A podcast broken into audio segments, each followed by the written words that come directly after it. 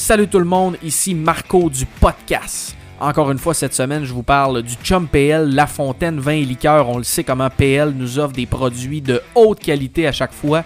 Ben, cette fois, c'est pas différent avec le Bronzinel Coteau du Languedoc 2018. Un produit de l'espace cellier à seulement 20$ à la SAQ. Il y en a dans, plusieurs SAQ. On le sait, la température, tranquillement pas vite, ça réchauffe. On repart le barbecue. Donc, c'est un vin qui va se marier parfaitement, euh, idéal pour tous vos repas autour du barbecue, avec des parfums de fruits noirs, de violettes, épices, herbes séchées, des tanins. Donc, un mélange de syrah, de grenache et de mourvèdre, d'évidemment de la région de Languedoc-Roussillon en France. Allez sur votre site de la SAQ, allez voir s'il y en a dans votre succursale et allez vous procurer ça. Vous ne le regretterez pas. Encore une fois, le Bronzinel Coteau du Languedoc 2018.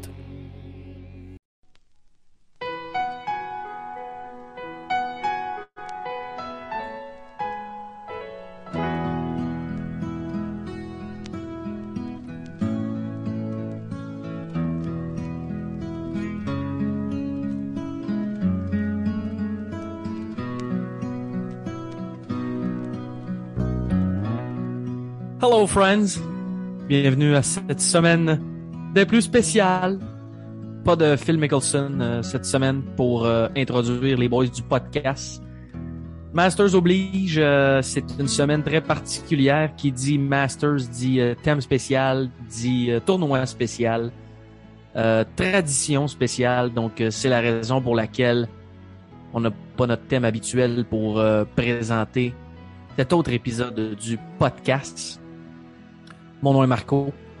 Et comme à l'habitude, euh, je suis accompagné de mon co-animateur, Nick. J'espère que ça va mieux, Nick, depuis que je t'ai fait écouter euh, cette trame sonore. Ah, je te dis. Je te dis que je te dis. Est-ce que euh, est-ce que tu as des nouvelles de, de, ton test du canal famille ou euh, c'est-tu revenu négatif? Non, c'est pas avant le mois de juin, ça. Mais je vous tiens au courant, par ah, ok, ok. Ok, excuse. Non, mais je voulais être sûr. Ça se peut que je te le demande euh, de temps en temps, là, juste pour, parce que je veux, je veux ton bien. Donc, euh, voilà. Ouais, j'espère que ça t'a relaxé cette euh, douce mélodie du Masters qui revient chaque année. La chanson thème du Masters. grosse semaine cette semaine, les amis. Grosse semaine, Nick. C'est la semaine du Masters et euh, ça part en force. Euh, puis on va y revenir, on va en parler en long, en large, en profond. Mais juste avant, je veux dire quelques petites affaires. Évidemment, on va revenir sur le Valero aussi. Là. Euh, juste quelques petites affaires, euh, Nick. Euh, parce que notre chum PL de La Fontaine Vin et Liqueur. Vous faites bien vos comiques, là, vous autres, que vous pouvez essayer de ces vins, puis pas moins parce que je suis pas dans le même pays. Là. Euh, mais là, hier, euh, j'ai eu un souper chez un ami à moi et j'ai enfin pu euh, goûter au Château Trianon. C'était un 2016, celui-là. Et je confirme que c'est, du solide. C'est du solide. pas de déception là. C'est, c'est très fort. Très, très fort. Donc, donc voilà. C'est, je voulais juste le mentionner parce que vous autres, vous faites vos fins finaux, là. Euh, tu sais, ah ouais, là, moi, du PL, on va essayer ça. Ça s'écrit en DM, ouais, le nouveau, là, telle affaire. Euh, fait que là, ben, c'est ça. Fait que là, euh, ça Remarquez qu'on te mettait toujours en genre de CC, copie conforme, même oui, si Oui, c'est ça. Évidemment, Je commence à CC de toutes vos... Ben oui, je commence à CC de vos discussions de vin, de, ah ouais, là, on va essayer ça, on pourrait les faire à la affaire. exprès. Fait que je voulais juste dire au chum PL que c'est pas euh, c'est du solide. Donc euh, voilà. Euh, probablement il fait 22 beaucoup à l'hiver chez vous, là, fait que nous autres, on en profite. Ouais, c'est ça. Comme euh, faut, faut, tu, le, tu peux y aller fort sur le Bourbon aussi l'hiver. C'est pratique pour ça.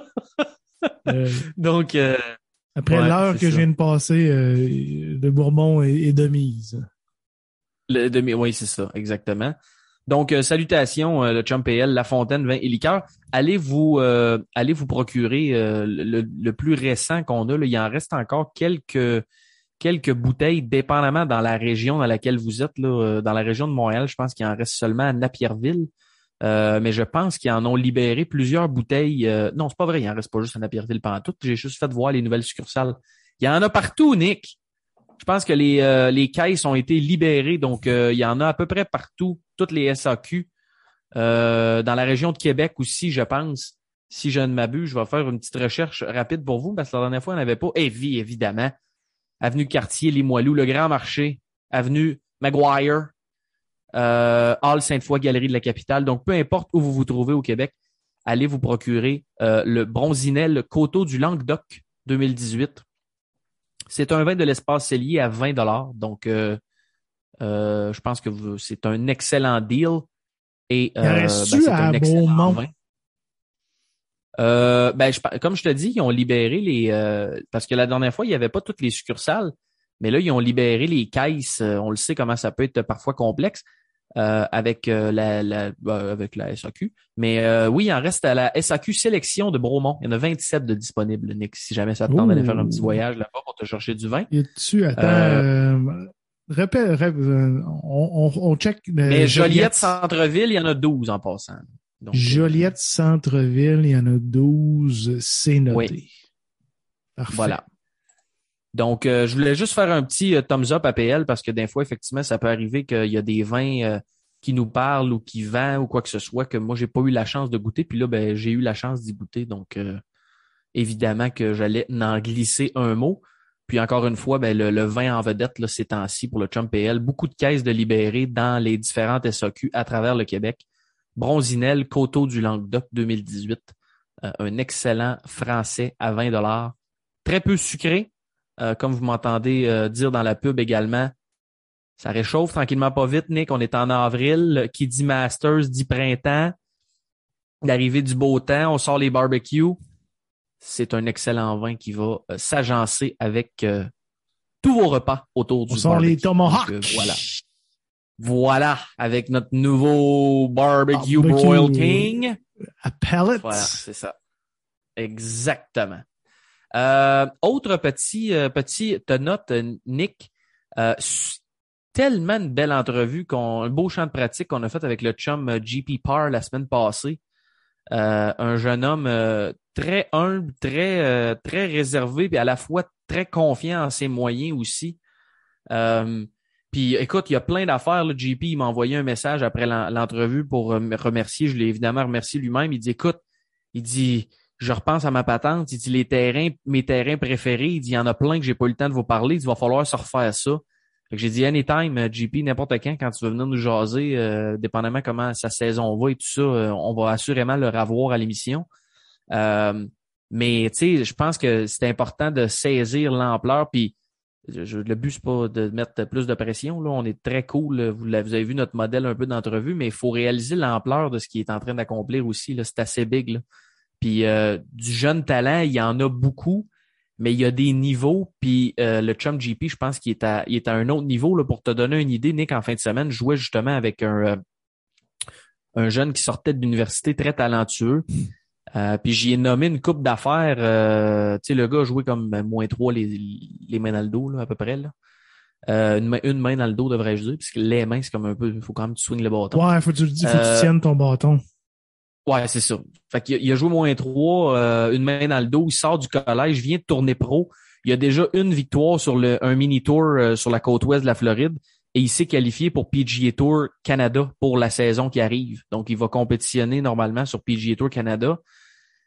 Et ce gars-là, quand j'y ai nommé, euh, quand j'y ai dit que, bah oui, j'ai un, un, chum, tout ça, il est commit à l'Université du Tennessee, il dit, ah ouais, impressionnant. Puis après ça, il parlait du, du fameux tournoi, là, le Terracotta Invitational que JP nous a parlé avec les, les bon, au, fameux terrain de Naples, que les, les images sont complètement débiles avec les, les past champions, genre euh, Justin Thomas et tout. Là. Puis, euh, puis lui, c'est un très bon joueur local, mais il a jamais joué ça euh, il a jamais eu la chance d'aller là, mais il savait très bien c'était quoi parce que je veux dire, tout le monde ou à peu près dans le milieu amateur sait c'est quoi ce tournoi-là. Ou en tout cas ceux qui ont des, bonnes chances d'y participer ou euh, donc euh, c'était simplement ça, juste pour saluer un jeune qui est vraiment, vraiment sympathique. Super entrevue. Puis je pense que ça, ça paraît aussi, Nick, parce que je pense, puis il aurait fallu, je, faudrait que je regarde exactement, parce qu'évidemment, il y a des épisodes, tous nos épisodes passés, vous allez encore les écouter, donc il, y a des, il y a des vues, qui, des, des écoutes qui s'accumulent. Mais je pense que c'est le, le segment, le, c'est le, le, plus d'écoute qu'on a eu en si peu de temps. C'est ah c'est de loin notre épisode le plus écouté. Ouais, oh. de loin notre épisode. ça a été publié quoi le mercredi, je pense, le mercredi soir ou le jeudi qu'on a publié ça. Donc, ça fait à peine quelques jours et on est déjà dans nos épisodes les plus populaires, malgré le fait qu'il y en a qui se fait quand même un bon bout qui sont là. Entre autres, par exemple, notre épisode avec euh, Dan Melançon, qui avait été assez populaire aussi. Euh, donc, le Chum GP, qui euh, je sais que ça a été partagé, je l'ai vu passer partout sur sur ma gang de la Mauricie, tous les, les, amis communs ou quoi que ce soit, ces réseaux sociaux que j'ai, mais continuez à le partager en grand nombre. Euh, c'est, c'est, vraiment une entrevue qui, puis un, jeune homme qui gagne à être découvert, puis c'est une fierté assurément pour le, le Québec à l'international. Donc, euh, je voulais juste revenir un, un petit peu là-dessus, euh, Nick, mais parce que du simplement pour illustrer cet aspect-là. Donc, voilà pour, pour ces deux aspects-là. Euh, T'avais-tu quelque chose à ajouter là-dessus, toi, d'ailleurs, de ton côté, ou euh... non? Bon. Je vais te laisser non, non, mais euh... Hein? Je vais te laisser finir ta gorgée. Ouais, laisse-moi finir ma gorgée. Non, non, non, non, non, non, c'est... Sérieusement, c'était une belle entrevue avec, euh, avec le chum GP. Bien intéressé d'aller le voir jouer. Sérieusement, dans la prochaine année, peu importe euh, que ce soit au Québec, au Tennessee ou dans un tournoi, universitaire, ça doit quand même un peu plus ouvert. Euh, vas un tournoi universitaire, tu peux parler aux, gars, puis euh, tu es quand même assez proche de l'action. Il n'y a pas grand monde qui vont euh, voir ces tournois-là. Fait que peut-être essayer de combiner ceci et cela. un petit voyage, peut-être sportif, aller voir le, Chum GP Par dans, dans un avenir approché, disons. C'est très bon. Sinon, euh, sinon, gars, euh, Tiger Key. Ouais, mais là, attends, là, parce que là, si on parle là-dessus, on parle pas d'autre chose, là. Attends, attends. On va parler du Valero. On va parler du tournoi. Oui, c'est ça, mais c'est parce que si tu me parles de Tiger, on parle plus du Valero, là. On va parler du Masters tout le long de l'épisode. C'est Je sais. Non, mais je veux juste savoir si tu avais vu Tiger sur les médias sociaux euh, dans la dernière non, semaine. Non, non, j'ai pas, non, j'ai pas remarqué. J'ai masqué euh, certains mots, peut-être c'est à cause de ça. Game time decision. Ouais. On va en parler tantôt, Nick. Parce que là, il faut parler un peu du Valero. Là. Ah, on peut pas juste parler du Masters. Peut-être que le monde s'en calisse du Valero aussi. Là. Bah, je pense que 98% J'avais l'intention d'en parler 5 euh, minutes. 98% du monde s'en calisse. OK. Euh, mais quand ben, même, un lien avec le Masters. la dernière position euh, dans le field pour le Masters a été révélée en fin de semaine avec euh, le chum JJ Spawn. Belle histoire, un gars qui a passé par une gamme d'émotions partout. Et, c'est un gars qui a passé proche beaucoup d'années à savoir un Chris good guy, une belle personnalité, une belle madame, un bel enfant. c'est le genre de gars que que t'aimes voir gagner pour la première fois. Euh, grosse victoire de JJ Spawn à moins 13, malgré qu'il a commencé son, euh, sa quatrième ronde avec un double bogey. On s'en souviendra. Puis euh, il a grindé, grindé, grindé pour aller finir à moins 3 pour la journée. Donc, grosse performance de JJ Spawn. content de l'avoir eu. Il y a plusieurs autres performance quand même aussi le fun. Encore une fois, Matt Jones. Matt Kuchar, qui euh, se souvenait, c'est, euh, c'est comment jouer au, euh, au, Masters, qui a essayé de gagner ça. Il a failli gagner. Le frappé de Guimauve. Ouais, le frappé de Guimauve. mais je dois dire que je vais essayer de m'en souvenir dans les prochaines, mais c'est vraiment un tournoi avec un différent mindset où j'en ai, glissé un mot dans notre, euh, dans notre groupe sportif domien. Ça avait vraiment un feeling de gars qui était Q, qui essayait d'aller se qualifier pour le Masters. Puis euh, quand tu penses à faire un, line-up DraftKings, les gros noms, je me demande dans quel état d'âme un Rory McIlroy, un Bryson de Chambeau, euh, même même même Corey Connors, Jordan Speed, il est dans, comme dans une, autre, sphère, on s'entend, il veut tout le temps gagner. Mais d'autres gars qui sont assurés d'aller au Tony Finau, on est un, d'aller au Masters, dans quel mindset ils sont, puis à quel point ils sont pas là juste peut-être juste pour check the box, juste aller peut-être essayer deux rondes, là, recalibrer, travailler pour des shots, certaines shots, travailler certaines shots sur, sur un terrain en compétition, mais à quel point ils regardent les, les gars arriver à Augusta puis dire ben là, moi, euh, j'aimerais ça être là, un genre de FOMO, uh, fear of missing out, d'être là early pour ça. Tu sais, genre de rentrer dans le mode Masters. Je me demande à quel point ça l'influence ces, ces performances-là euh, au Valero à chaque année. Euh, ceci étant dit, minus Rory McIlroy. si tu regardes, les champions de Dieu, là, c'est pas des, pas, on, a parlé du Kevin Chappell, qui était une belle histoire en fin de semaine, qui est revenu d'un, back surgery, euh, qui était en, en contention. Euh, on parle de, Zach Johnson, qui a déjà gagné. On parle de, euh, Martin Laird était aussi là. C'est tous des gars qui. Euh, c'est pas des gros noms qui gagnent ce tournoi. C'est ça que je veux te dire. Ouais. Ouais, puis t'avais euh, des jeunes comme un gars comme Bo Hustler qui avait quand même une super opportunité. Je veux dire, tu joues Even Pars au TPC San Antonio. Tu peux pas vraiment te, te, te taper sa tête, là, en voulant dire j'ai vraiment choqué. Euh, parce qu'il y a des gars qui sont allés la chercher, mais tu sais, je veux dire, c'était, il y avait un mix de jeunes, puis effectivement de. Puis c'est un terrain un peu euh, un peu bizarre dans un sens, parce que c'est un terrain, tu sais, on l'avait dit, ça sera c'est pas ça sera pas un birdie fest mais ça sera pas non plus euh, où ce que les gars vont se faire euh, tu sais ça sera pas un Arnold Palmer Invitational où ce que les gars vont se faire complètement détruire mais tu sais ça reste qu'il y a eu euh, il y a eu seulement quoi? Il y a eu euh, six gars, je pense, seulement qui étaient à moins 10 ou mieux à l'issue de quatre rondes. Parce que comme on l'avait parlé, si le vent se lève, euh, c'est un terrain qui donne pas sa place. Là. C'est des trous particuliers. C'est un design vraiment quand même assez unique. Donc, ça a donné du fil à retordre aux boys.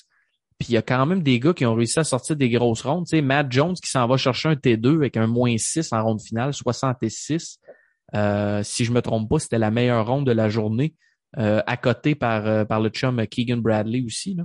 Mais je veux dire, c'est il y a eu des, des grosses rondes qui se sont jouées et tu as eu aussi un, un tu as eu des outliers comme ça, puis tu as eu d'autres gars que ça a été tough parce que la track est tough. Là. Je veux dire, Doc Redman, 73-78 sur le week-end. Peter Uline, 76-76. Euh, même des gars, Wyndham Clark, qui est un gars très long, un bon potter, 74-77 pour le week-end le chum Wyndham Clark. Euh, donc, il n'y en aura pas de facile. Puis, euh, tu vois, effectivement, ça a été, c'est une belle atmosphère, mais je suis obligé de te dire, Nick, puis, on peut, on peut arriver puis en parler, là, mais tout ce qui s'est passé en fin de semaine, ça s'est fait éclipser par ce qui s'est passé avec Tiger Woods. Là. Euh, je veux dire, on vous en a parlé la semaine passée. On en parlé la semaine passée, Nick l'avion qui s'en va faire un petit tour là-bas. Euh, ça, on l'a su. en fait, si je me rappelle bien, ce qu'on vous a dit, c'est moi j'avais j'avais fait la prédiction que Tiger allait être là. Euh, je pense pas qu'il était allé. Euh, est-ce qu'il était allé C'était le lundi, je pense qu'il était allé déjà jouer, puis nous autres on avait pu le déclarer officiellement. Fait que je pense qu'il était allé faire son trip. Mais tu sais, je veux dire toute la situation Bon, euh, Masters, c'était dans le field jusqu'à preuve du contraire. Là, en plus, le PGA Tour, à chaque semaine, le vendredi à 5 heures, c'est là où le field officiel du tournoi de la semaine d'après sort. Le PGA Tour a sorti ça, Tiger était là. Là, d'autres vols d'avion, le dimanche, il s'en va là. Puis là, finalement, dimanche après-midi, on voit les premières images. Puis en même temps, Tiger qui, qui a envoyé un tweet le matin. Je pense qu'il voulait pas que le monde check l'avion. Ils vont dire, là, Chris m'a lui donner quelque chose. Là. Mhm, fait qu'il nous dit qu'il s'en va au Masters et qu'il va être game time decision. Tu sais, je veux dire, Tiger a déjà gagné le PIP 2022. Mhm. Arrêtez là, de vous battre, là. C'est, fini. Là. Euh, vous me nommerez un autre golfeur et encore plus un autre sportif qui se fait tracker son avion, savoir il s'en va où. Là. Puis je vais attendre pendant que vous me donnez une réponse. Là. Sais, je veux dire, c'est complètement, c'est complètement absurde. Puis c'est c'est malade pour le golf là, parce que ça ne parle. Écoute, je comprends qu'on a des channels dédiés à ou des, des, des, des, des du monde qu'on suit qui sont plus le golf, mais peu importe euh, vous êtes de quel horizon, c'est quoi vos passions, c'est certain que vous avez entendu parler de Tiger Woods en fin de semaine. Donc, c'est assez spectaculaire et ça nous ramène un peu, Nick, à ce qu'on disait, ce qu'on a déjà jasé, toi et moi, où j'ai fait un mea culpa puis j'ai dit, ben, tabarnak, je m'étais fait avoir par Tiger Woods quand il y avait la première entrevue qu'il avait donnée, tu te rappelles? Il ben était dans son sous-sol à côté de son simulateur, euh, avec une caméra de marde, le son ordinaire, le chien jouait en arrière.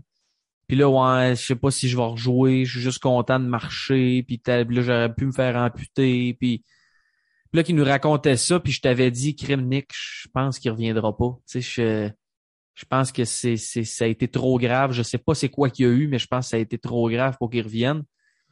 Puis là, ben, ça a pris quoi, une semaine ou une semaine et demie avant que, avant que, que je, revienne euh, sur les ondes du podcast pour te dire, je me suis fait fourrer comme du monde le gars, c'est sûr qu'il revient, puis il va probablement gagner quelque chose.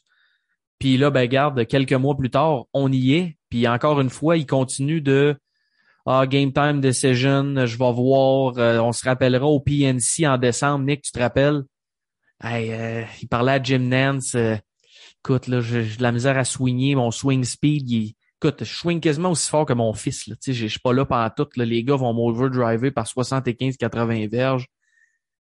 Semaine d'après, il s'en va au Hero World Challenge, Davis des drivers, s'en va au PNC, overdrive Justin Thomas. Là, tu te dis, voyons. Il nous niaise-tu? Eh oui. Ben, c'est exact. Ben, c'est ça. Fait que c'est exactement ce qui se passe. Puis, tu sais quoi, Nick? Je pensais à ça, puis je me disais, tant mieux pour lui, parce que, mettons, là, qui dit mercredi passé, je vais être au Masters, là c'est, c'est la pagaille totale jusqu'à jeudi. C'est la folie furieuse. Là. Un le monde, sais, le monde, là, il s'excite le poil des jambes avec l'avion puis telle affaire. Puis c'est correct, là, moi, je suis aussi excité que, probablement la majorité de ce monde-là de voir Tiger au Masters parce que c'est complètement débile. Mais tu sais, si le gars annonce il y a une semaine qu'il va être là, là, il s'ajoute lui-même une pression de performer.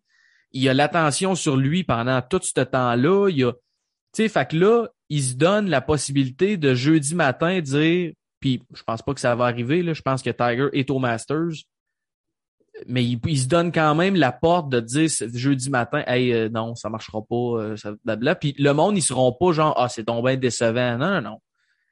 Fait que je pense que c'est comme dans son approche, je pense qu'il y a un côté qui veut vraiment être contrôler tout le, le message qui sort, puis toute l'impression, puis les narratifs qui sortent. Euh, mais je veux dire, ça a tout pris l'attention en fin de semaine, Nick. le monde ne parlait que de ça. Puis, je veux dire, si vous avez vu les images aujourd'hui, allez voir sur notre compte Twitter, on l'a partagé. Là. Il y a une vidéo d'aujourd'hui, lundi après-midi. Tiger Woods a joué une ronde de pratique avec Freddie Couples, le troubadour en chef, euh, et Justin Thomas. C'est une foule du dimanche après-midi qui suit les meneurs. On est lundi après-midi. C'est complètement débile. Euh, complètement fou. Puis ça démontre que, tu sais, des fois, on a la fameuse expression, Nick, euh, Does he still move the needle? Je pense que au golf, Tiger, c'est l'aiguille. C'est pas compliqué, là. C'est pas, il move, il déplace-tu l'aiguille? Non, non, non. Tiger, c'est l'aiguille. Où Tiger va, c'est ça, c'est l'aiguille. C'est pas compliqué. Euh, donc, écoute, c'est complètement débile. Donc, game time decision, c'est très drôle, là. Je veux dire, on l'a vu frapper des balles, là. C'est n'importe quoi, là. Euh, il y a du monde qui était dans le driving range aujourd'hui à Augusta qui ont dit il, s'est réchauffé 20 minutes avant d'aller jouer notre roue. Je ne l'ai pas vu manquer une shot. Tu sais, ah, il, a frappé mince. Ah, il a peut-être frappé grasse un peu. Non, non, non. Il a flushé 20 minutes de temps. Ting, ting, 20 minutes. Fait que, tu sais, la game est là. Euh, la game est là. Donc, euh, donc le, puis là, ben, avant que j'embarque, euh, on peut embarquer directement là-dessus. Je sais pas qu'est-ce que tu as noté de ton bord, mais ça commence à être un euh, peu.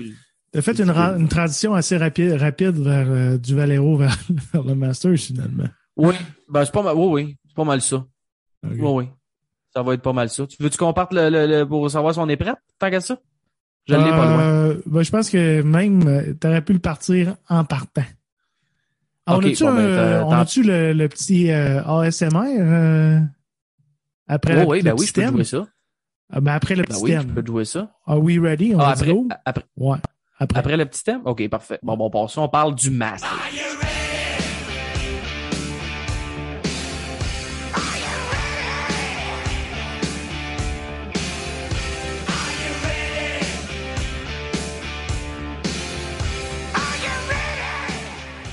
Ben oui, mesdames, messieurs, c'est euh, la semaine du Masters. Donc euh, voilà, Nick. On est-tu prêt? Moi, je suis prêt en joie le vert. Je peux te le dire. Là. En passant, avant qu'on y- on parle tantôt, là, mais 15 dollars pour le million de dollars sur DraftKings cette semaine. Euh, J'ai ton petit vidéo, euh, Nick. Est-ce qu'on est Ouais, mais tu sais mon amour pour euh, les ASMR. Oui, effectivement, je, je suis très au courant de ça. Ouais. Mais pour ceux euh, qui euh, qui ne savent pas, ah, la définition, Ben non, mais euh, mettons la, la ben, définition euh, libre, mettons. la là, définition, que- c'est Autonomous Sensory Meridian Response. Tu vois, là, en, en te disant la définition, j'ai eu le temps de le googler parce que je le sais pas par cœur. OK. Mais c'est un. Autonomous Sensory Meridian Response. C'est des, euh, c'est bien populaire euh, sur, sur, sur Spotify puis YouTube. Puis le monde écoute ça puis ça leur donne des frissons. Puis là, euh, ben le Masters ont décidé de faire un petit ASMR des bouilles du Masters. On écoute.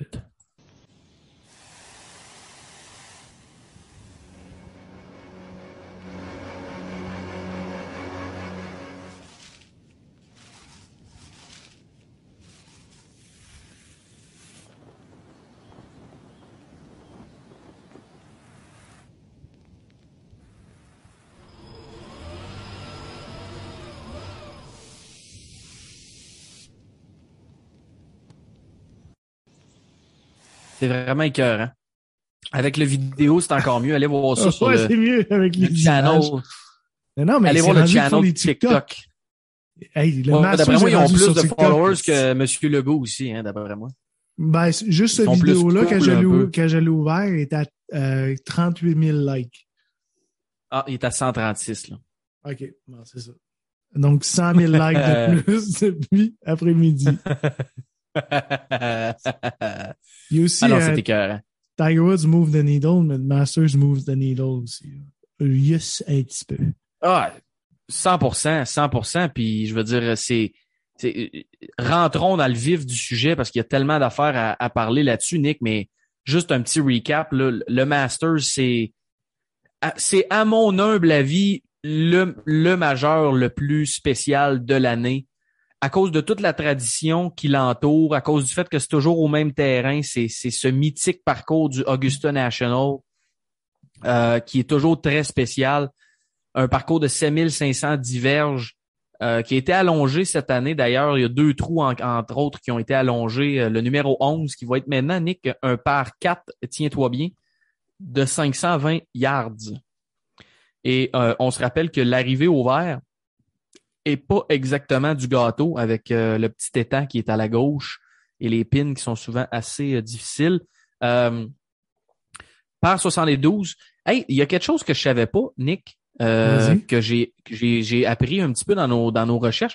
Le bend grass, parce que c'est un peu louche quand même. Tu te dis, bon, tu sais, bon, Augusta, c'est comme sur la, mettons, on va dire la frontière entre la Georgie puis euh, la Caroline du Sud. Euh, puis pourquoi c'est du bend grass? Parce que c'est très au sud. C'est pas un, on le sait, on en a parlé souvent, Nick, du Bermuda, comme en Floride, par exemple, en Arizona, c'est des gazons qui sont beaucoup plus populaires parce qu'ils peuvent résister à la chaleur. Pourquoi qu'Augusta, c'est du bend grass? Ben, ça fait juste depuis à peu près le 1980 qu'Augusta, c'est du bend grass, parce que c'était du Bermuda euh, jusqu'à ces années-là. Euh, parce qu'évidemment, là, ça, le bend grass sont capables de faire en sorte que ça joue beaucoup plus vite. Mais c'est aussi la raison pour laquelle le terrain est pas ouvert euh, durant l'été. Le terrain ferme, je pense, en juin. Euh, donc, il est pas ouvert pour la grosse saison chaude. En fait, il est pas ouvert beaucoup de semaines dans l'année. Euh, mais bref, c'est, quand même quelque chose d'assez impressionnant. Puis c'est un, un field très, très restreint, Nick, on le sait. Cette année, c'est 91 joueurs qui se disputeront la victoire. Euh, beaucoup de. Si vous voulez comprendre un petit peu qui est là, pourquoi est là. Euh, allez voir, il y a un super bon article sur le site du PGA Tour euh, qui s'appelle Inside the Field qui détaille à chaque semaine pourquoi tel gars est là, puis il s'est classé comment. Puis le Masters, c'est vraiment difficile, Nick. Il y, a, juste 91 gars. Euh, par contre, la cote est ajustée en conséquence. Donc, c'est T50 euh, ou moins qui vont se qualifier pour la, fin de semaine. Et il n'a plus, by the way, depuis un an ou deux, je pense, la règle du 10 shots. Donc, avant, c'était T50 et tous ceux qui sont à 10 coups du meneur, ça n'existe plus. Donc, c'est vraiment T50. Euh, et entre autres, Nick, tu vas, on peut trouver euh, des choses assez intéressantes dans le Inside the Field pour le Masters, entre autres. Pourquoi Padraig Harrington est au Masters cette année?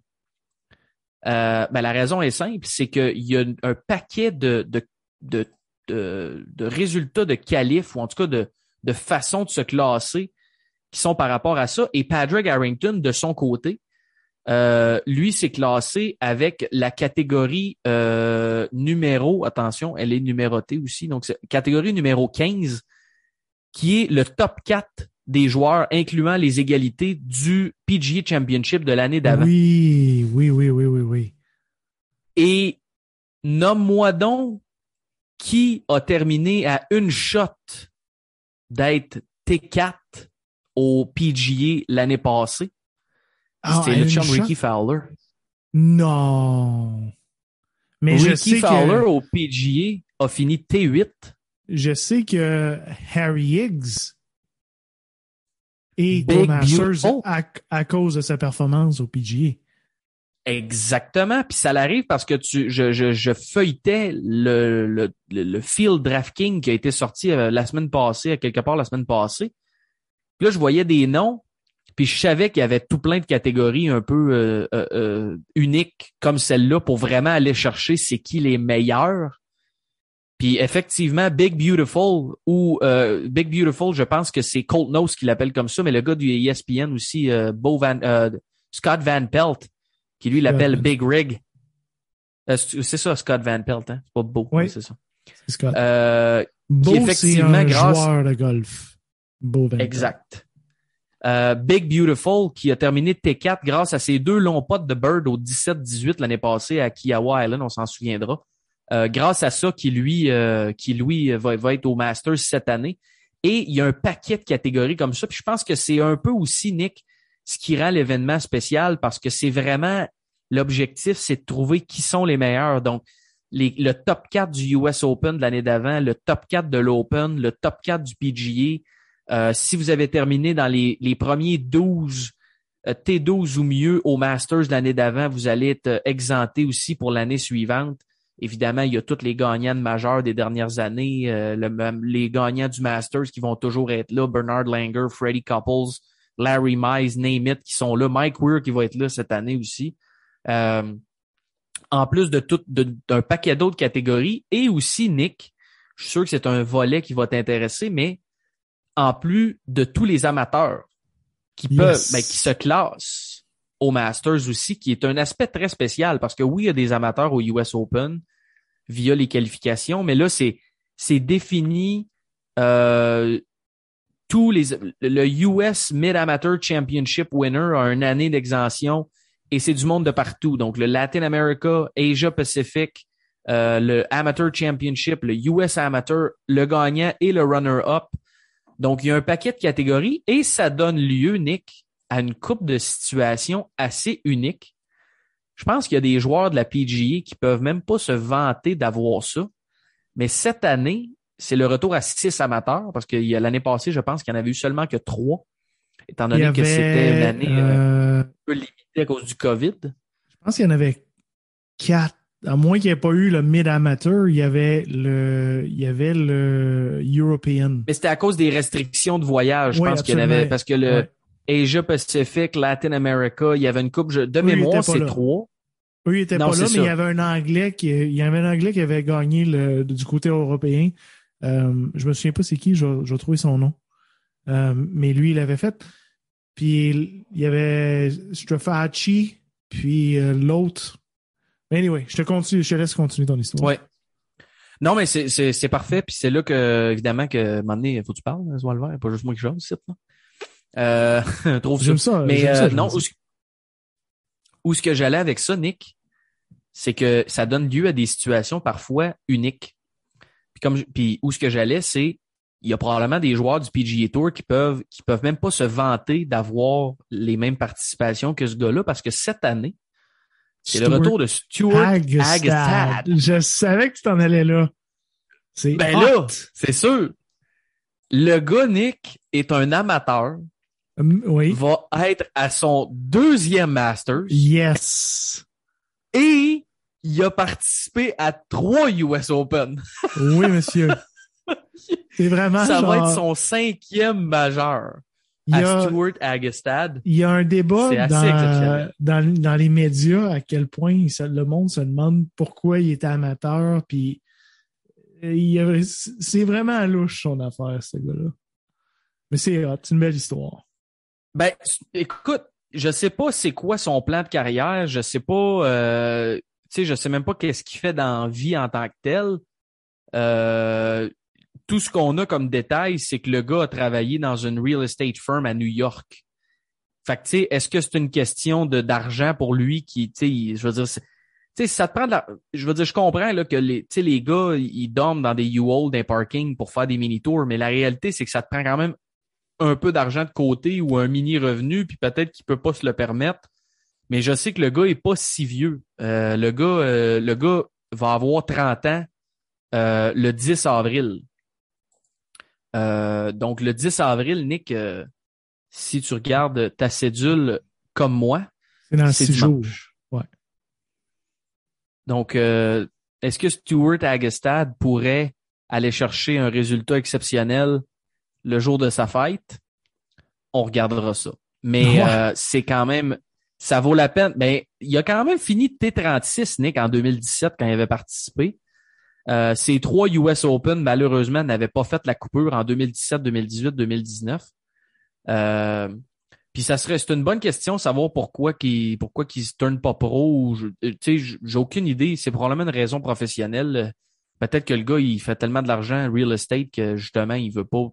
Tu sais, c'est, c'est Maverick McNeely, je pense d'ailleurs, qui, ou c'est, c'est-tu Bryson ou c'est Maverick McNeely qui à un avait, avait été très honnête là-dessus en disant, écoute, euh, mes, mes chances de faire le plus d'argent possible, c'est, c'est pas dans le golf si je regarde ça parce que je veux dire, j'ai, j'ai plein d'options professionnelles avec mon background, mes affaires. avec son père. Son père il Ouais, est c'est ça. multimillionnaire, et mais multimilliardaire. Fait que, tu sais, si ça vaut, tu sais, c'est, c'est, c'est hot de voir des gars qui réfléchissent comme ça à voix haute, puis qui pensent pour vrai, puis qui calculent les odds, puis etc. Euh, mais Stuart Hagestad, qui va être là, deuxième Masters, euh, en fait, c'est parce qu'il a gagné pour la deuxième fois le US Mid Amateur en 2021. Donc, euh, ça a été le lot amateur du Masters en 2017 avec son T36. Donc, euh, écoute, Nick, sur un line-up, euh, Stuart Hagestad au prix qu'il coûte, ça pourrait peut-être être une option intéressante. Je te lance ça comme ça avant qu'on parle un peu plus du vif du sujet DraftKings tantôt. C'était euh, pour juste, pour, euh, juste pour finir ta, Oui, ta oui. parenthèse, c'était trois, effectivement. C'était le runner-up, puis le gagnant Tyler Strafacci, Charles Osborne et euh, le gagnant de l'Europe, Joey Long, euh, qui, euh, qui était l'année passée euh, amateur. Donc, il y en avait Voilà. juste trois. D'après moi, le US Mid-Amateur n'a pas été joué à cause de la COVID, quelque chose comme ça. Il y a des bonnes chances parce que c'était habituellement, c'est tout le temps, c'était au début probablement de, la- pandémie à ce moment-là. Puis les qualifs étaient vraiment au début. Les qualifs sont souvent au Ouais. mois d'avril, mai. Euh, donc c'est très possible. Euh, et euh, ben juste pour des petites stats en, en terminant, on a parlé, euh, Hey, je t'ai parlé du Ben Grass. Deux, oui, oui. deux secondes. Si vous avez, si vous, si vous comprenez l'anglais, sûrement, là, si vous nous écoutez, euh, mais le, le, no- le, le Supper Podcast ont eu comme invité Preston Summer Hayes, qui est une des, des Mhm. étoiles montantes du, euh, du golf. euh, je pense que tu en avais parlé la semaine passée ou de deux semaines, du, Ouais. du golf collégial. Compte à quel point il a battu euh, Tony Finau euh, à la veille du jour de l'an pour la première fois. Le gars, il joue, le gars, il joue, le gars, il joue avec John Ram, Tony Finau, euh, c'est ça. Fait que, disons que sa famille est bien, est bien connue. Son père, c'est un, coach. Puis il nous compte cette histoire-là, quand il a battu Tony Finau. Euh, il a aussi compté l'histoire quand Tony Finau a joué 59. Ben lui, il a joué 63. John Ram a joué 63. Puis le gars qui a joué le plus haut trône a joué un 65. Donc, euh, au combiné, c'est pas, pas bien bon, l'autre. Anyway, il compte une histoire de, dans le E9, Emergency 9, il compte une histoire. Euh, il demande à un, un des, euh, des gars avec qui il joue à l'université, il dit Pourquoi tu n'as pas essayé de faire le, le, le amateur latino-américain pour aller te qualifier au Masters Il dit C'est parce que je, parce que je viens de, l'Espagne. Mais c'est parce que le gars, c'est un, un, Espagnol. Il parle espagnol. Lui, il, parle, lui, il pensait que parce qu'il parlait espagnol, il était genre euh, latino-américain. mais il compte cette histoire-là. oui, C'est parce que je, je, suis européen. Ouais, oui. Anyway, c'est Surtout que ça parle beaucoup portugais en Amérique du Sud, là. Ouais, c'est ça. Beaucoup, beaucoup de portugais, là. Euh, Ça parle pas tout espagnol, loin de là, là. Donc, euh, non, c'est très drôle. C'est une très non, effectivement, puis j'ai pogné, j'ai pogné des bribes, euh, justement, l'anecdote sur Tony Finau, entre autres, que tu comptais, puis c'est à écouter. Très bonne euh, entrevue. Zéro prétention dans ce gars-là, puis c'est le futur du golf. C'est vraiment une belle entrevue. Ça m'a fait juste penser aux amateurs. C'est ça le lien. C'est ouais. le Aaron Jarvis qui a gagné le latino-américain, le Latino America Amateur. Euh, c'est lui qui, qui, va représenter euh, ce côté-là de, de, la boule. Donc, ça m'a fait penser à cette histoire-là. Excuse-moi, j'ai fait un. Ben non, mais c'est parfait, puis c'est parce que on l'a vu, euh, je pense que c'était au West, Waste Management qui s'était classé. Euh, puis c'est parce que c'est un gars qui est freshman à, Arizona State. Là. Je veux dire, je veux dire, c'est pas un. C'est quand même assez solide. Là, le gars, il est freshman à Arizona State. Puis... UNLV? Euh, non. Arizona State, ASU. Oh, Preston Summer Excuse-moi. Oui, oui, Preston okay. Oui, oui. Je pense que non, non, Preston qui. Euh... Non, non, non, non. Euh, okay. Uh, Preston Summer qui, qui est freshman euh, puis qui joue ses, des samedis matins avec euh, Tony Finau et John Ram à, à Silverleaf. Si jamais ça vous tente d'être membre là, ben, vous Bonne nous chance. inviterez. Et euh, euh, Preston Summer by the way, tant, qu'à être dans parenthèse, là, mais il y, a le, il y a le record USGA pour deux rondes de qualification. 65-60. Hmm. Tranquille. C'est tout. Tranquille la paix.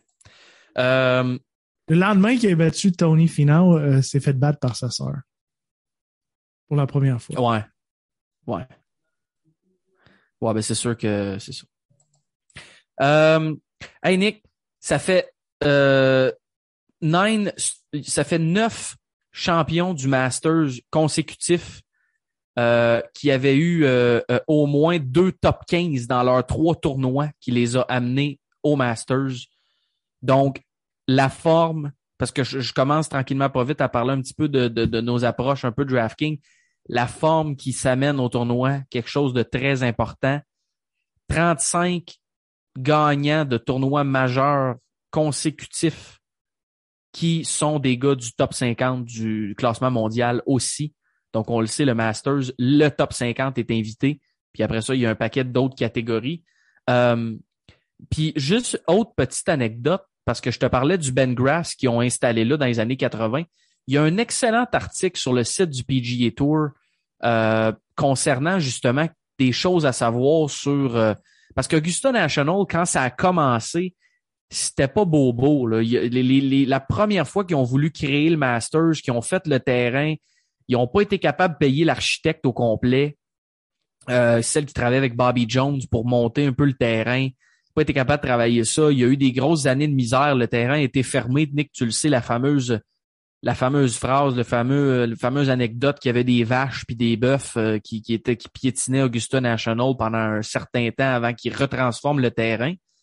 Et euh, il y a un gars qui, euh, euh, qui a mentionné justement, tu sais, on parle souvent du Clubhouse, puis même le Masters, le trophée, c'est un trophée d'une réplique du Clubhouse, puis à quel point il y a des, tu sais, la, section pour les amateurs qui veulent rester en haut, puis Puis il mentionnait un peu qu'au fil des années, en fait, la seule raison pourquoi le clubhouse existait toujours, surtout, je te dirais, avant les années 70, mettons, euh, qui est maintenant, on s'entend, le clubhouse le plus euh, famous du monde entier.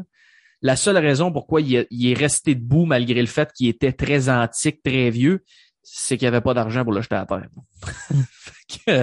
c'est quand même assez euh, assez spécial de d'entendre que ok finalement ouais ok puis là ben euh, merci les gars finalement ça a bien ça a bien à donner euh, donc c'était juste une petite parenthèse par rapport au clubhouse mais de retour à la compétition euh, c'est pas compliqué Nick c'est un mélange c'est un terrain dans mon livre à moi il faut absolument que tu sois un bomber ou en tout cas faut pas que tu sois trop court Kevin Kisner en a parlé, Nick, dans, justement dans un petit segment avec les gars de Subpar.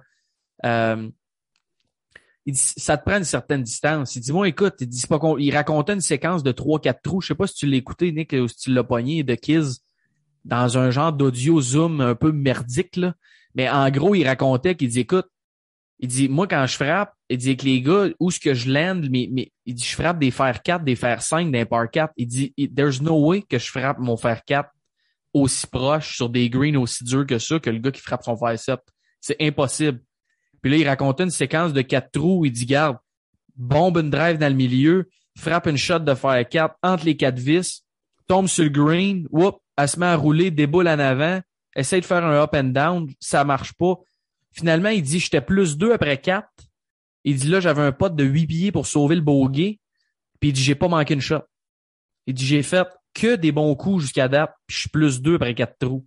Fait qu'il dit comment tu veux que je rivalise avec les gars qui eux autres vont être moins deux après quatre trous parce qu'ils ont.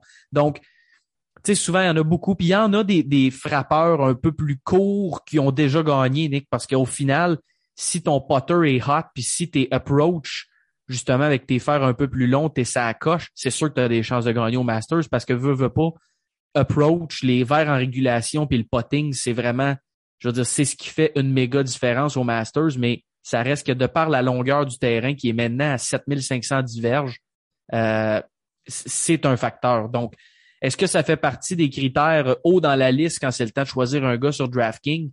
Euh, je sais pas. Mais une chose est sûre, c'est euh, quelque chose qui, qui est à surveiller parce que ça fait quand même quelques années qu'on n'a pas eu de gars qui sont pas des, des on va dire, des longs gars, ou à tout le moins dans la moyenne des longs gars, Nick. Euh, en fait, je me rappelle pas la dernière année, peut-être, tu sais, je veux dire, Matsuyama, ball striker exceptionnel, euh, très long sur le T aussi, Tiger, Patrick Reed, Sergio, c'est tous des gars qui ont gagné les dernières années. Même chose pour les gars qui ont euh, qui étaient in contention. La plupart du temps, c'était des gars quand même qui étaient capables de sortir du T. Euh, donc, c'est toujours un facteur, euh, un facteur à surveiller. Donc, les gars un peu plus courts, ça peut être plus difficile. C'est pas impossible. Mais euh, tu sais, je pense par exemple, Nick, puis j'espère que tu l'avais pas sur ton sur ton spot là. mais tu sais, des gars, un gars comme Abraham Answer, qui a déjà eu un top 13, déjà eu un top 26, c'est le genre de gars que malgré le fait qu'il est pas parmi les plus longs, il est pas nécessairement très court non plus, mais il frappe ses fers longs de façon exceptionnelle. El Turco, exactement. Donc, euh, donc c'est vraiment, vraiment euh, très spécial cette semaine à surveiller. Donc, on y est. Hey, Ben qui, euh, qui, est un, qui est incroyable, un, un, entrepreneur. Hein? Il est vraiment, il est vraiment businessman. Il est vraiment sharp, le dude. Encore une fois, une autre excellente. ouais, je pense que c'est avec le le No Laying Up podcast. Si ma mémoire est bonne, euh, une excellente entrevue. Il nous parle. Euh, quand il joue pas au golf, là, euh, lui, il fait d'autres choses. Hein. Il est, il est très business, business. Oh oui. Il y a une business de tequila, des, des shops de tacos. il est très, très, très business. ouais, ben, Azul, c'est la tequila mexicaine, je pense, si je me trompe pas. Si, si. C'est ça. Donc, donc voilà. Euh, Nick, du côté de mes favoris, j'ai le goût qu'on fasse quelque chose peut-être un peu différent cette année. Euh, ben, cette année, cette semaine, au lieu de juste nous donner un line-up, là, mais moi, sans passer la liste au complet, j'aimerais ça peut-être qu'on qu'on donne nos impressions rapidement sur euh, les gros noms, parce qu'il y en a juste trop. Euh, puis je pense le fait qu'on ait justement écourté un petit peu la première partie euh, du, podcast, on a un petit peu de temps pour parler des gros noms. Je vais, je vais, je vais commencer avec ça. Euh, cette semaine, le plus cher, c'est Scotty Scheffler. 11 000 Nick. Euh, deux top 20 au Masters avant, c'est probablement le golfeur le plus hot de la planète présentement. C'est le numéro un au monde à cause de ses trois victoires dans les derniers mois seulement. Euh, donc, c'est évidemment un gros nom. Mais je ne sais pas pourquoi, Nick. On dirait que deux Masters, c'est pas assez pour. Je veux dire, s'il finit tes 18, il pourrait faire partie d'un line-up gagnant, mais si tu dépenses 11 000 sur un gars, c'est parce que tu veux qu'il soit peut-être plus haut que ça. Moi, Scotty Scheffler, cette semaine, aussi dominant soit-il depuis quelques semaines, l'impression que c'est pas une track nécessairement qui, je sais pas, on dirait qu'il y a un mix d'expérience que ça prend. Tu je l'ai mentionné tantôt, des gars qui avaient, des gars qui gagnent souvent, ils ont 7, 8, 9, 10 Masters en arrière de la cravate avant qu'ils aient cherché une victoire. Puis on dirait que Scotty Scheffler ne fit pas dans cette catégorie-là. J'ai, l'impression, il pourrait bien performer, mais à 11 000 il fait pas partie de mes, mes line-up cette semaine? Euh, à 11 000, il te faut un gagnant. Puis est-ce que Scotty Scheffler, parce que tu n'as pas le choix, euh, est-ce que Scotty Scheffler euh, a vidé sa banque de victoires dans les, derniers tournois? Moi, je vais y aller avec ça. Je vais jouer les odds. Puis Scotty Scheffler, autant que je l'aime comme personne, comme golfeur, et je pense qu'à une manière, t'en as plus dans le tank. Euh, puis si tu payes 11 000 peut-être je vais le regretter.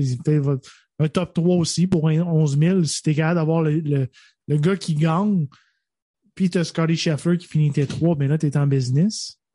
Euh, mais moi, si je commence... Tu ne te fais pas avoir par le hot hand fallacy, comme on dit au basket. Non, mais euh, trop c'est comme pas assez. C'est trop de hotness. Euh, et, j'ai comme tendance à dire, puis tu sais, il, il, check the box. Il a gagné à Bay Hill dans un tournoi difficile. C'est un tournoi match play. Euh, mais il y a un petit peu de fatigue, moi, je pense, qui, qui va entrer dans, la ligne de compte. Il y a de la célébration. Est-ce que le mindset est là pour aller, euh, aller toffer quatre rondes au Masters? je pense qu'il y a trop de, de choses qui, je sais pas, qui me tiquent. C'est bon. c'est une bonne, euh, Puis, une euh, bonne explication. Juste pour te dire, moi, ma technique euh, en fin de semaine, c'est quelque chose qui, pour les pour côté de DraftKings, c'est quelque chose, c'est une technique qui, qui, est quand même assez répandue, mais je vais y aller avec un Core 6. Puis, je vais permuter, je vais avoir six line-up. Puis après ça, je vais permuter un gars. Ben, je vais avoir sept line-up. Je pense que c'est sept line-up. Puis à chaque si, ce sera pas long, on va faire mes maths. Mais à chaque fois, je vais comme changer un gars. Fait que mettons que je commence avec, euh, un euh, seulement? Oui. Il va y avoir une rotation dans le même price range. Fait qu'il y aura 200-300 pièces que peut-être que je vais laisser sur la table. Quand tu pars avec ton core line-up, normalement, tu laisses 200-300 pièces sur, sur la table. Fait comme ça, ça te laisse jouer dans le range de prix. Euh, quand tu permutes, mettons, ton deuxième, trois gars les plus chers, ben, s'il était 9600 puis tu as laissé 300 pièces à table, mais tu peux aller à 9900. Tu peux aller chercher un Cam Smith. Si, mettons, sur ton, euh, ton core line-up, ben, tu as Patrick Kentley, mettons. Euh, fait que c'est le même que je vais construire mes line-up. Je vais partir avec mon core 6. Puis ensuite de ça, ben, je vais changer mon premier, mon deuxième, mon troisième, mon quatrième, mon cinquième et mon sixième. Donc, effectivement, je vais avoir sept line-up. Puis c'est une, technique qui, euh, qui peut être très, très payante mais que si ton core 6 c'est de la merde, ben, c'est sûr, que là, t'es, ouais, c'est ça, là. Mais. Ben, écoute, c'est, j'aille pas ta technique, puis je veux dire, sans, sans que ça soit aussi défini clairement que la tienne, euh, la mienne tourne un peu autour de ça, dans le sens qu'il y a des gars qui sont nos favoris, puis que vraiment on les voit. Euh, le prochain gars sur la liste, je suis obligé de te dire qu'il fait partie de la liste de gars qui vont être dans mes core line-up ou dans, dans, dans ce que tu appellerais le Core 6. Euh, John Ram, c'est un gars qui a deux top 5 dans ses quatre dernières saisons au Masters. Toutes des top 10, donc T5, T7, T9, quatrième. Avait fini T27 à ses débuts en 2017. Donc, ça va être son sixième Masters à John Ram. A brisé euh, a brisé sa malédiction, si tu veux, du tournoi majeur l'année passée à Torrey Pines et dans une superbe forme et dans un bon euh, mindset aussi.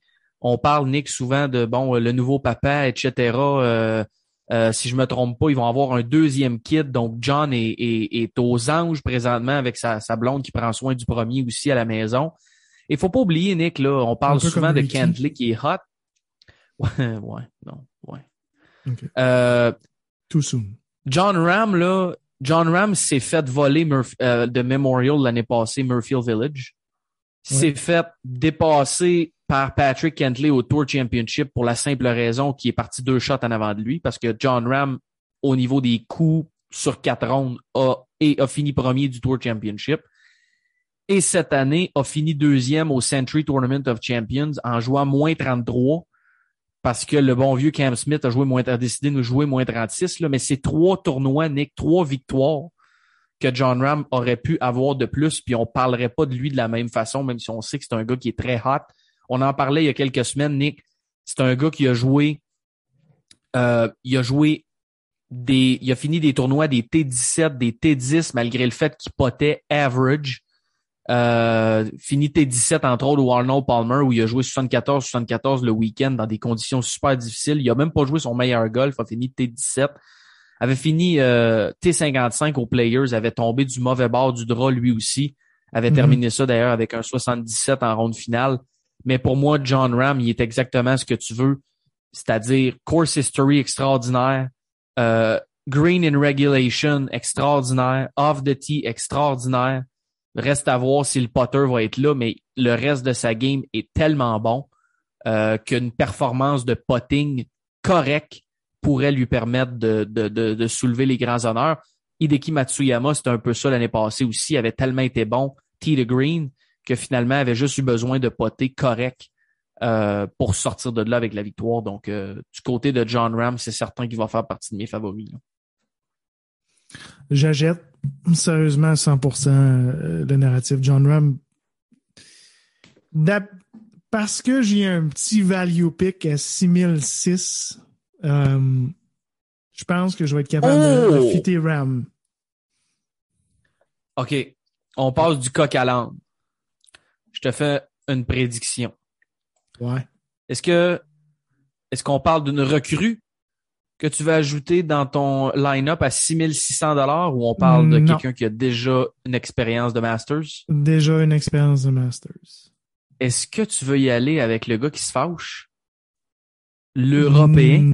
Non, pas le gars qui a withdraw l'année passée. Euh, ben là, 6600, t'as dit? Oui. A joué en 2017. Oui, c'est ça. Puis euh, oui, il a, manqué, euh, a, fini T4 en 2017, mais c'est l'Européen Thomas Peters. Oui, Thomas Peters. Je pense qu'il check de... fait, euh... ah, je, ouais, je sais pas, je, pense qu'il check the box. présentement, sa forme est, euh, est très, très, très, très, très solide. Euh, a fini, comme je dis, en 2017. Il est comme revenu à la forme qu'il avait en 2017 quand il faisait les, le team de President's Cup. Euh, c'est un excellent potter. Euh, et je ne sais pas, sa forme est, incroyable. Puis le value pour 7600, 6600, euh, je trouve qu'il qu'il est là. Vraiment. Avait manqué la cote en 2018 aussi, il avait participé également en 2018. Mais il est revenu, il est revenu sur, sur son trend de Thomas Peters. attends, si, si je te belge. C'est un belge. C'est un belge. Euh, il y a un T32 euh, au Arnold Palmer. Il a manqué la cote aux Players. Euh, T26 au WGC, mais avant ça, T24, T12 a gagné le tournoi d'Abu Dhabi au HSBC. Donc, un bon potter. Puis à 6006, pas une recrue, mais si tu veux fitter John Ram, big, euh, t'es mieux d'aller jouer là-dedans dans ces, dans ces petits euh, value picks-là. Euh, ben, j'en ai un pour toi, justement, tant qu'à partir, on fait un peu de, du coq à l'âne en parlant des plus chers, puis là, on parle des moins chers, mais pour 100 dollars de plus entre Thomas Peters ou Christian Bezenhout. Zedenhout. Qui préfères-tu? Parce que Christian Bezenhout, euh, le Sud-Africain, on le sait, Nick, il y a quand même quelques Sud-Africains qui ont connu du succès au Masters. Euh, on n'a qu'à penser à Louis Oosthuizen, qui n'a jamais gagné, mais qui est toujours un peu là, et à Charles Schwartzel, euh, qui est lui-même champion du Masters. mais euh, Hood, qui est pas particulièrement hot, mais a quand même été chercher bon un top 15 à, Pebble Beach, un top 25 à la Honda, un top 20 à la Arnold Palmer dans des conditions ultra difficiles, avait joué 69 euh, le samedi au, euh, à Bay Hill, ce qui était, ce qui était quand même un bon exploit. Euh, c'était pas facile du tout. Une performance vraiment correcte au Valspar T62, rien à signaler là. Mais j'ai l'impression que ça pourrait être le genre de gars qu'on pourrait voir sur le top du leaderboard, genre le jeudi ou le vendredi. Puis dire Ah, puis il y a plein de monde qui vont faire C'est qui ça, Bezui de ouais, C'est qui ça? Puis là, ben, nous autres, on va le savoir, mais puis les, tous nos auditeurs aussi, bien évidemment. Mais euh, j'ai l'impression que ça pourrait être un gars qu'on pourrait entendre parler. C'est pas nécessairement un gars qui a une grosse historique. Ça fait deux ans qu'il participe, T38, T40. Mais j'ai l'impression qu'à sa troisième participation, euh, combiné au fait que justement, il est pas super cher, euh, non. ça pourrait peut-être y être, non? Non, si je regarde son potting, qui est le, le gros la grosse force de Bizenenhout, c'est euh, c'est son potting. Puis présentement, son potting est vraiment, vraiment so-so. Puis il va falloir avoir du, euh, du bogey avoidance. Euh, ça va être dur, ça va être rough, ça va être venteux. Puis tu vas devoir être solide sur le potting. Puis présentement, sa force qui est supposée être le potting n'est pas là. Donc, c'est pour ça que je décline l'invitation. Donc, un potter froid pour. Euh, Exactement. C'était ça. D'accord. Euh, D'accord. Un gars qui, euh, qui check the box sur pas mal toutes ces, ces, ces choses-là que je viens de dire. Un gars qui aime les tracks difficiles, puis il aime ça se fâcher. Puis, tu sais à quel point j'aime les Anglais au Masters. Un excellent, un excellent potter un gars qui est quand même assez long, puis euh, présentement joue du très bon golf malgré qu'il n'ait pas gagné depuis un bout. Euh, je te dis T6, T4, T2, T13, T21. Ça va être venteux. Ça va être dur. Les conditions vont être difficiles, difficiles. Ça va se gagner à moins 10, moins 11. Et euh, moi, j'aime bien Tyrell Hatton dans ces conditions. Ouais, ben c'est un gars, euh, c'est un gars appréciable très certainement. Euh, je pense qu'il a une assez bonne short game pour être là. Euh, juste une petite note, Nick, sur le potting de Basinhout parce qu'on parle à quel point c'est important. Juste une petite note de, de gars qui, hey by the way, Tiger Woods pratique avec des FootJoy pour les amateurs d'équipement. Donc, c'est quand même euh, faire assez rare qu'il y ait des souliers FootJoy. Mais ils sont très beaux. Euh, très confortables, by the way, les FootJoy, je recommande fortement. Lui? Ouais, ben c'est ça, mais c'est pour ça que c'est un peu... Euh, tout le monde a fait « Hein? » Toutes les maniaques de Twitter dont dont je suis, je pense. J'ai regardé ça, j'ai dit « Oh, Tiger des FootJoy. Il, il, a appelé le, le gun Nike, il dit T'es suivi, c'est de la merde, je vais mettre des FootJoy, merci, bonsoir. Ouais, gun Nike a dit « Ok, c'est bon. Jambe, là. Oui, oui, Tiger, oui, c'est bon. » ta Christy de marde, là, donne-moi des FootJoy. Puis honnêtement, je sais pas, à la maison, qu'est-ce que vous avez? Moi, j'ai deux paires de FootJoy de différentes couleurs, puis j'irai pas nulle part sans ça. C'est, les plus confortables souliers de golf que j'ai jamais eu de ma vie. J'ai des G4. Bref. Ouais, c'est ça.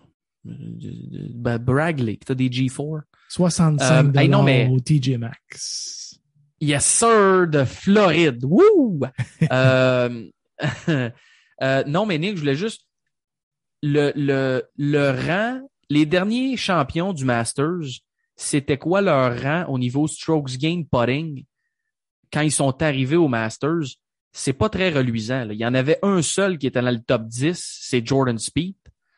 Euh, et il y en avait juste un autre qui était dans le top 50, c'était Dustin Johnson. Tous les autres étaient en dehors du top 60 jusqu'à, en tout cas, le tweet en question remonte jusqu'à Trevor Immelman en 2008. Mais tu sais, euh, Matsuyama était 175e strokes gain putting euh, en arrivant au Masters. Et pourquoi je, me, je te dis ça, c'est que je pense que les gars jusqu'à présent dans la saison n'ont pas joué beaucoup sur du Ben Grass. Euh, les, la saison bon hivernale, ils vont jouer du Ben Grass un peu plus tard dans l'année quand ils vont monter au nord, entre autres, et tout ça, parce que l'été, évidemment, ils vont jouer, l'hiver, pardon, ils vont jouer plus au sud pour avoir des températures chaudes. Euh, donc, tu sais, entre autres, bon, euh, depuis le début de l'année, là, Sony Open, euh, c'est du Bermuda. American Express, on le sait, Nick, c'était c'était, c'était overseedé à l'os, mais c'était pas du Ben Grass. Farmers Insurance, c'est du POA. Pebble Beach, souvent, c'est du POA aussi. Euh, Genesis, peut-être que c'était refait, mais même là, je suis pas certain. Puis là, évidemment, tu as eu le Florida Swing après qui est seulement du Bermuda. Donc, tu as des gars qui arrivent d'une séquence où ils sont pas hot sur le potting parce qu'ils ils sont pas habitués de jouer sur du Bermuda. C'est pas des gars nécessairement qui sont ils se tiennent dans le sud beaucoup ou peu importe. Euh, ils sont habitués de jouer sur un autre type de gazon, puis on n'a pas vu. Donc, faut faire attention aux strokes gain potting ou les, les, les, les statistiques de potting que les gars ont en arrivant au Masters parce que, un, on le sait, Nick, les greens du Masters, c'est one of a kind, c'est unique en son genre.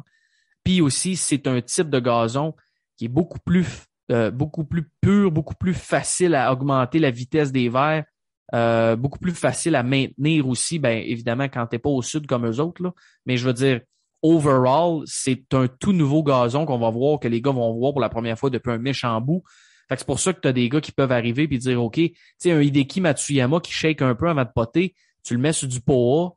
Tu sais, Sergio sur du POA avec sa stroke tombante, là, que la balle meurt au trou, ça vaut c'est pas yaub sur du POA, mais sur du Ben Grass qui roule pur comme c'est pas possible, euh, ben ça peut marcher. Puis la preuve, ben, c'est qu'il a, gagné.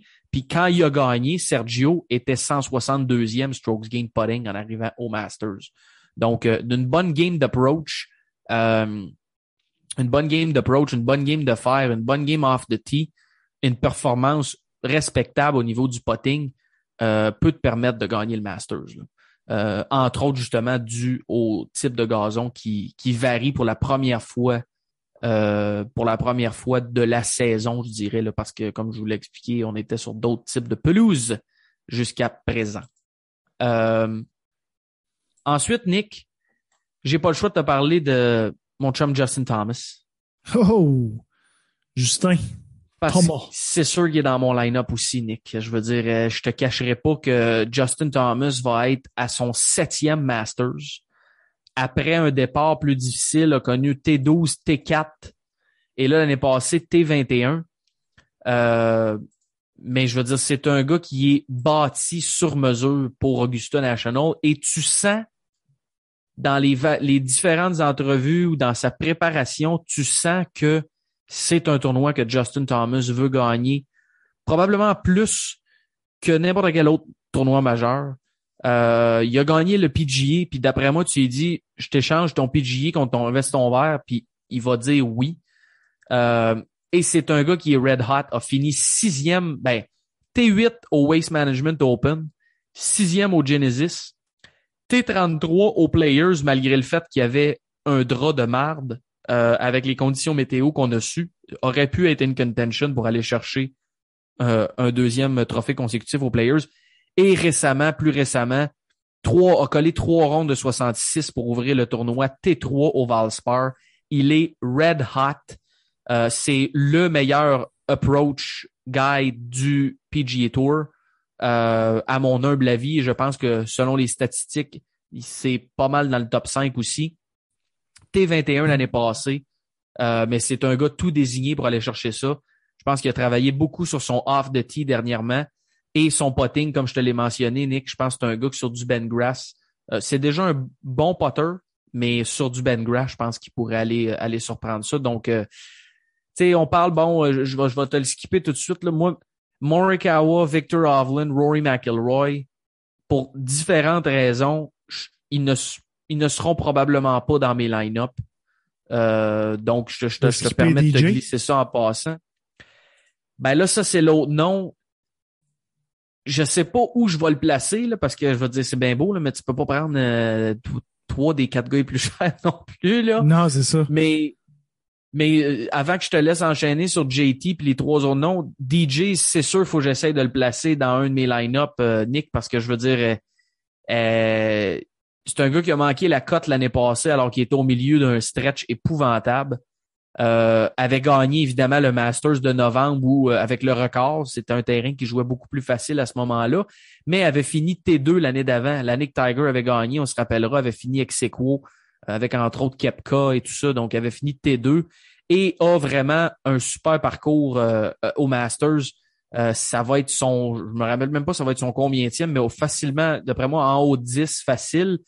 Ça a été un petit peu plus dur au début, mais depuis 2015, là, T6, T4, avait manqué en 2017. On se souviendra, Nick, de l'épisode où il a pilé sur une pleure de banane dans la maison de location avec Paulina accrochée à son cou, fait qu'il s'était blessé au dos avait, avait pas pu participer.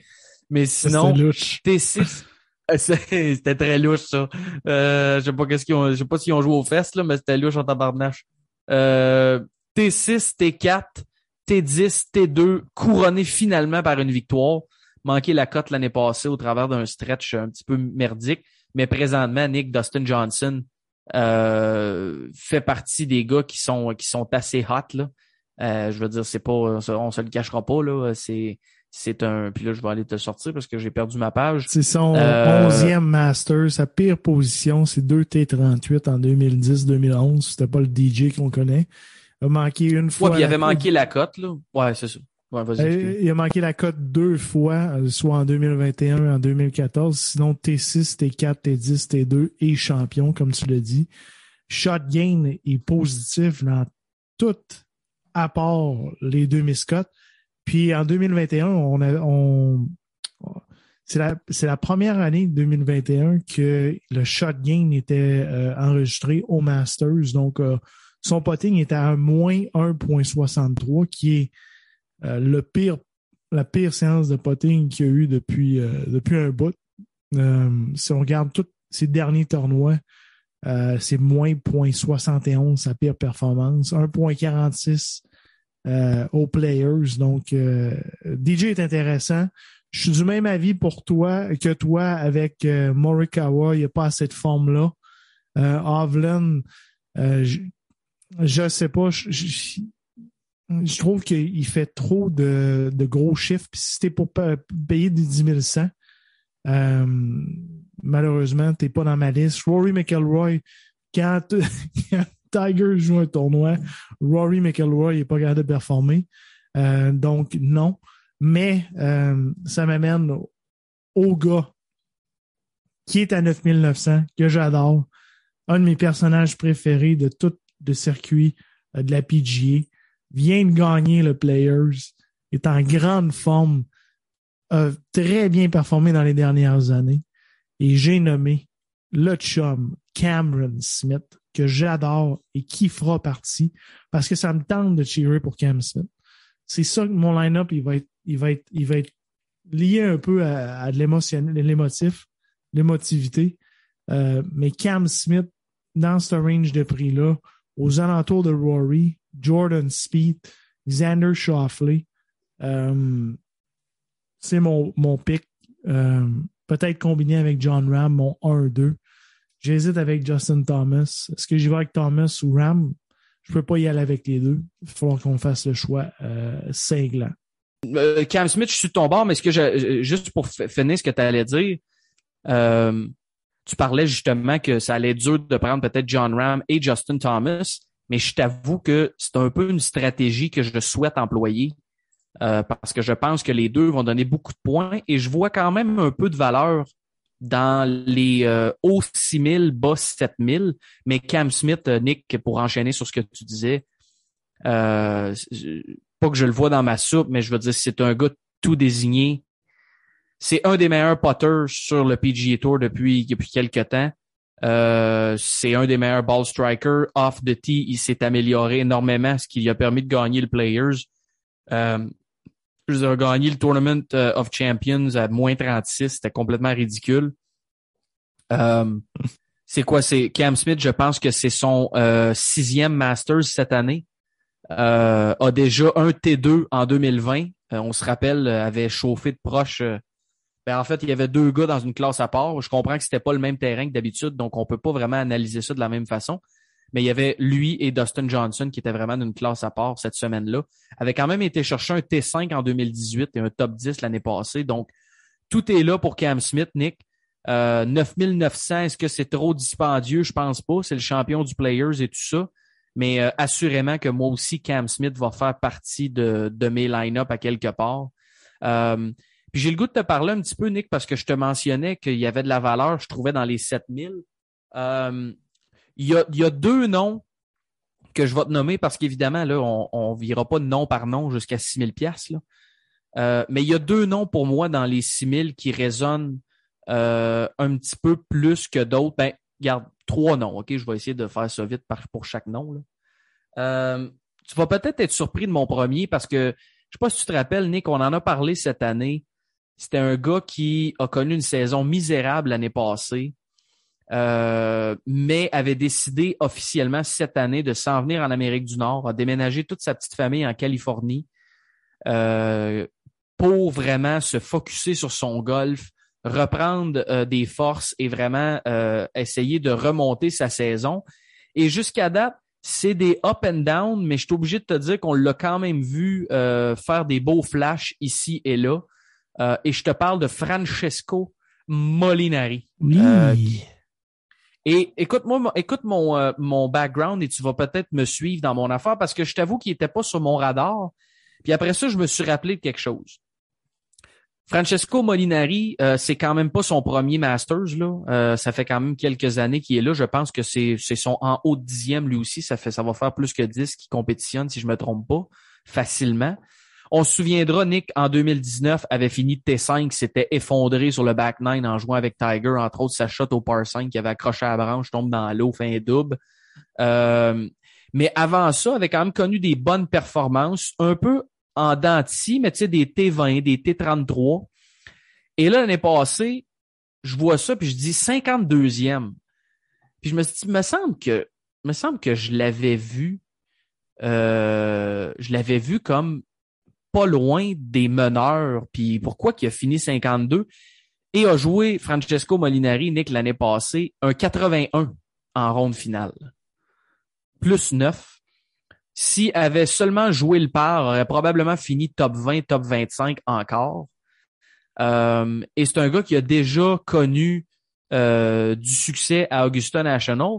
Et cette année, Nick, comme je te disais, c'est pas bon. On a manqué la cote au Valspar et pas en super grande forme par rapport à, son dernier tournoi qu'il a joué 76-76 au Valspar, Valspar manqué la cote.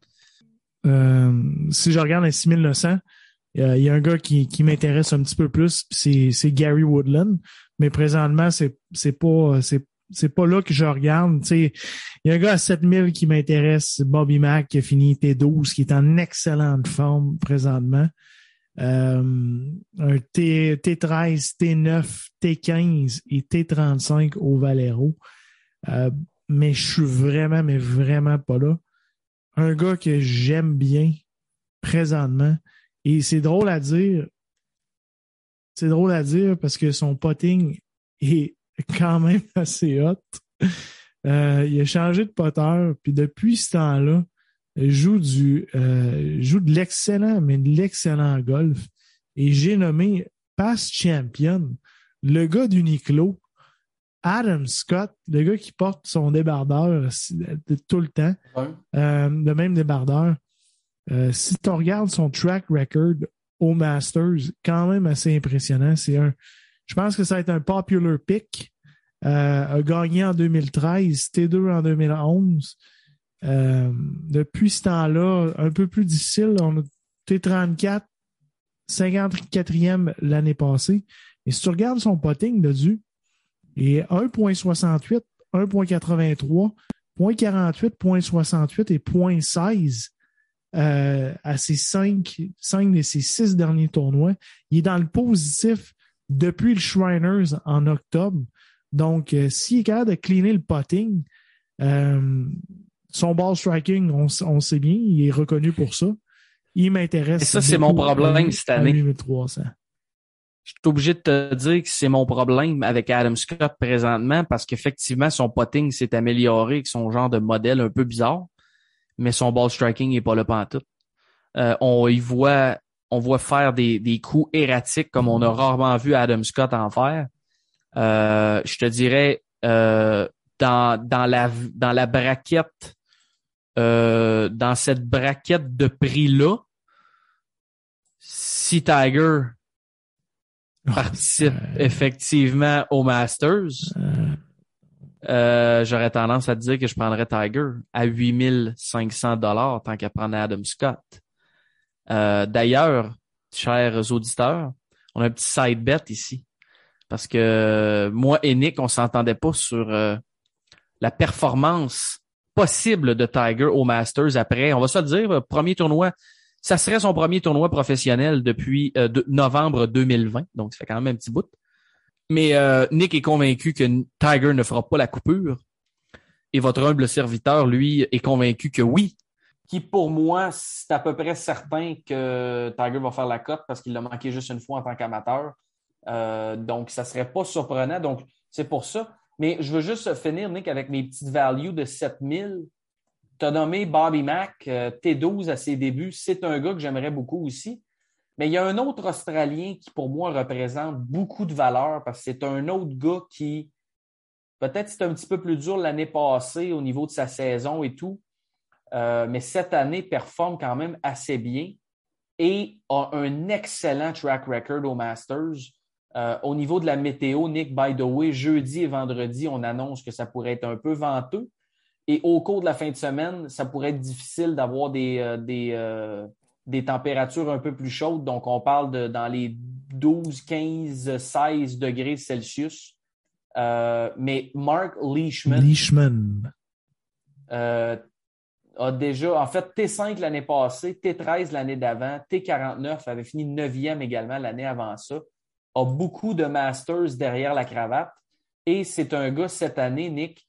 euh, bon, il a manqué la coupure aux Players. Lui aussi avait tombé dans le drap un peu de marde.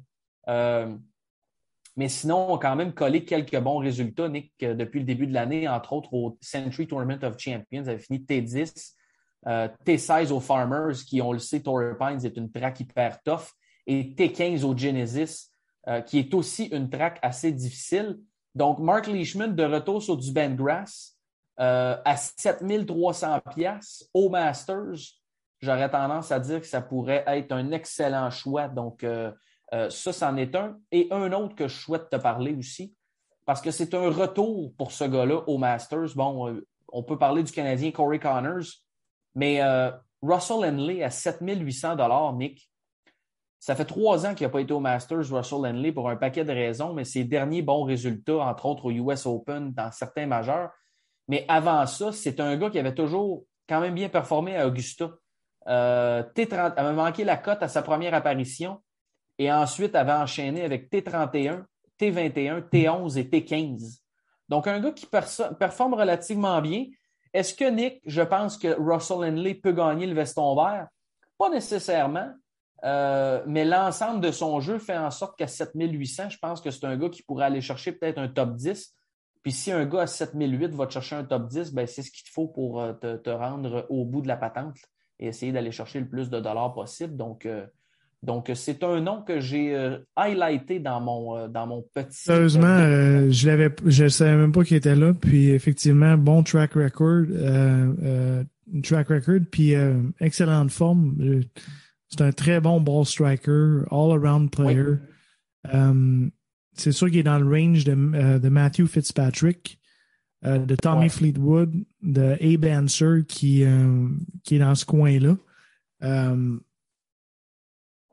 je pense que tu je pense que tu frappes dans le mille si tu veux différencier tout le monde. Le monde va pivoter pour Anser, pour Fitzpatrick, pour Paul Casey et ils vont oublier Russell Henley. Donc, euh, dans ces tournois-là, il faut se dire, il faut checker les gars qui vont avoir un low ownership pour se différencier parce que si ça si pop, si Henley finit, mettons un T2, T3 à 8, 7, 6% d'ownership, c'est là que c'est là que c'est payant. Si c'est sûr ouais. que c'est certain que ton line-up euh, alentour de ça. Ben, si tu as juste lui qui fait la cote, ça se peut que ça aille ouais, pareil, ça, mais... Ouais, c'est ça. Mais quand vient le temps de différencier lui qui est premier puis lui qui est 120e, mais c'est l'ownership. Puis c'est vraiment en pivotant sur des gars comme Russell Henley que, que ça peut être payant. Euh, si on, on, y va en spray, là, de Dieu, on a des gars qu'on n'a pas parlé. Là. Euh, Speed, on en a pas glissé un mot, mais un peu trop challengeant, d'après moi. Je sais pas toi, là, mais en deux mots. T'es-tu capable de faire ça en deux mots, mettons? Euh, il va être dans un de mes line OK. Um, Xander Shoffley. Non, je ouais, non, c'est deux mots. Là. Deux mots oh, non, mais là, donne-moi 20 mots. Là. Mais, mais non, pour moi, Jordan Speed, 20, t'en prends 40. Ça se résume à deux choses, Nick. Track record trop complètement hallucinant. Là, on parle de une victoire, euh, deux T2, deux, deux T3, puis il vient de shooter moins 5 ronde finale du Valero. Il est red okay. hot. Bon, le est à 35, si t'as pas fait. Euh, Xander Shoffley qui euh, je pense que c'est un bah, je sais pas si c'est un aubaine, mais à 9600 Xander Shoffley euh, a le all-around pour le Masters.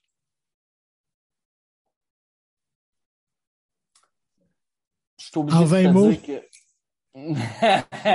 Voyez, mesdames, messieurs, qu'est-ce qu'on me limite ici. Je, je suis. Ah si on, si on veut descendre la liste, parce qu'on oublie trop, euh, trop, trop, souvent, mais là. C'est de la cancel culture, là.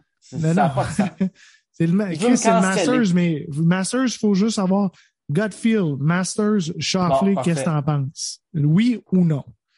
Non, parce qu'à pour 200 pièces de moins, je prends Brooks Kepka, qui est taillé sur mesure pour les majeurs qui a manqué la cote l'année passée parce qu'il avait un gros problème de genou. Tu te rappelles, Nick avait, avait participé pareil, mais il n'était même pas capable de se pencher pour son pote. Sa jambe droite sur le côté. Là.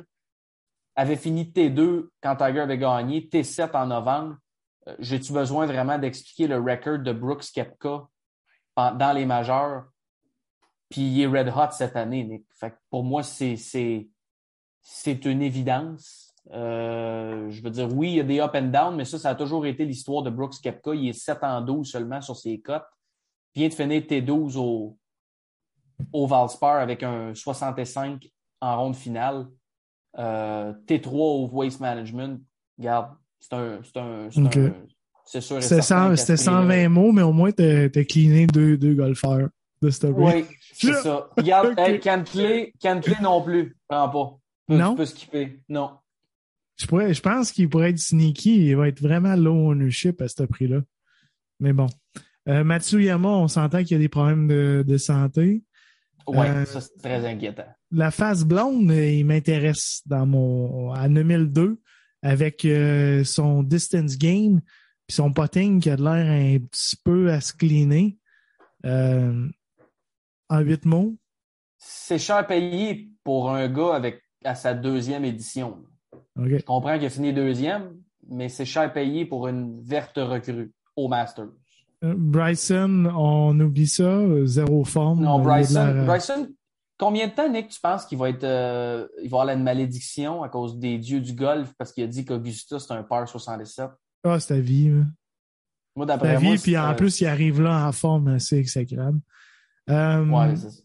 Euh, le berger, on s'entend que le berger est arrive en forme assez solide. C'est juste qu'il n'a pas joué depuis le Players, mais euh, assez spectaculaire. Effectivement, euh, je pense qu'il n'y a juste pas nécessairement la game taillée pour Augusta. Je pense que c'est un gars à l'inverse, justement, qui est confortable sur ses terrains en Floride, des, des terrains en Bermuda, du vent. Euh, je suis pas sûr qu'il a la game. C'est quand même un gars, ça va être seulement Nick son quatrième Masters. Il avait fini de T10 à ses débuts. Euh, mais pour 100 pièces de moins, je prends le chauffeur de tracteur euh, à 100 000 à l'heure.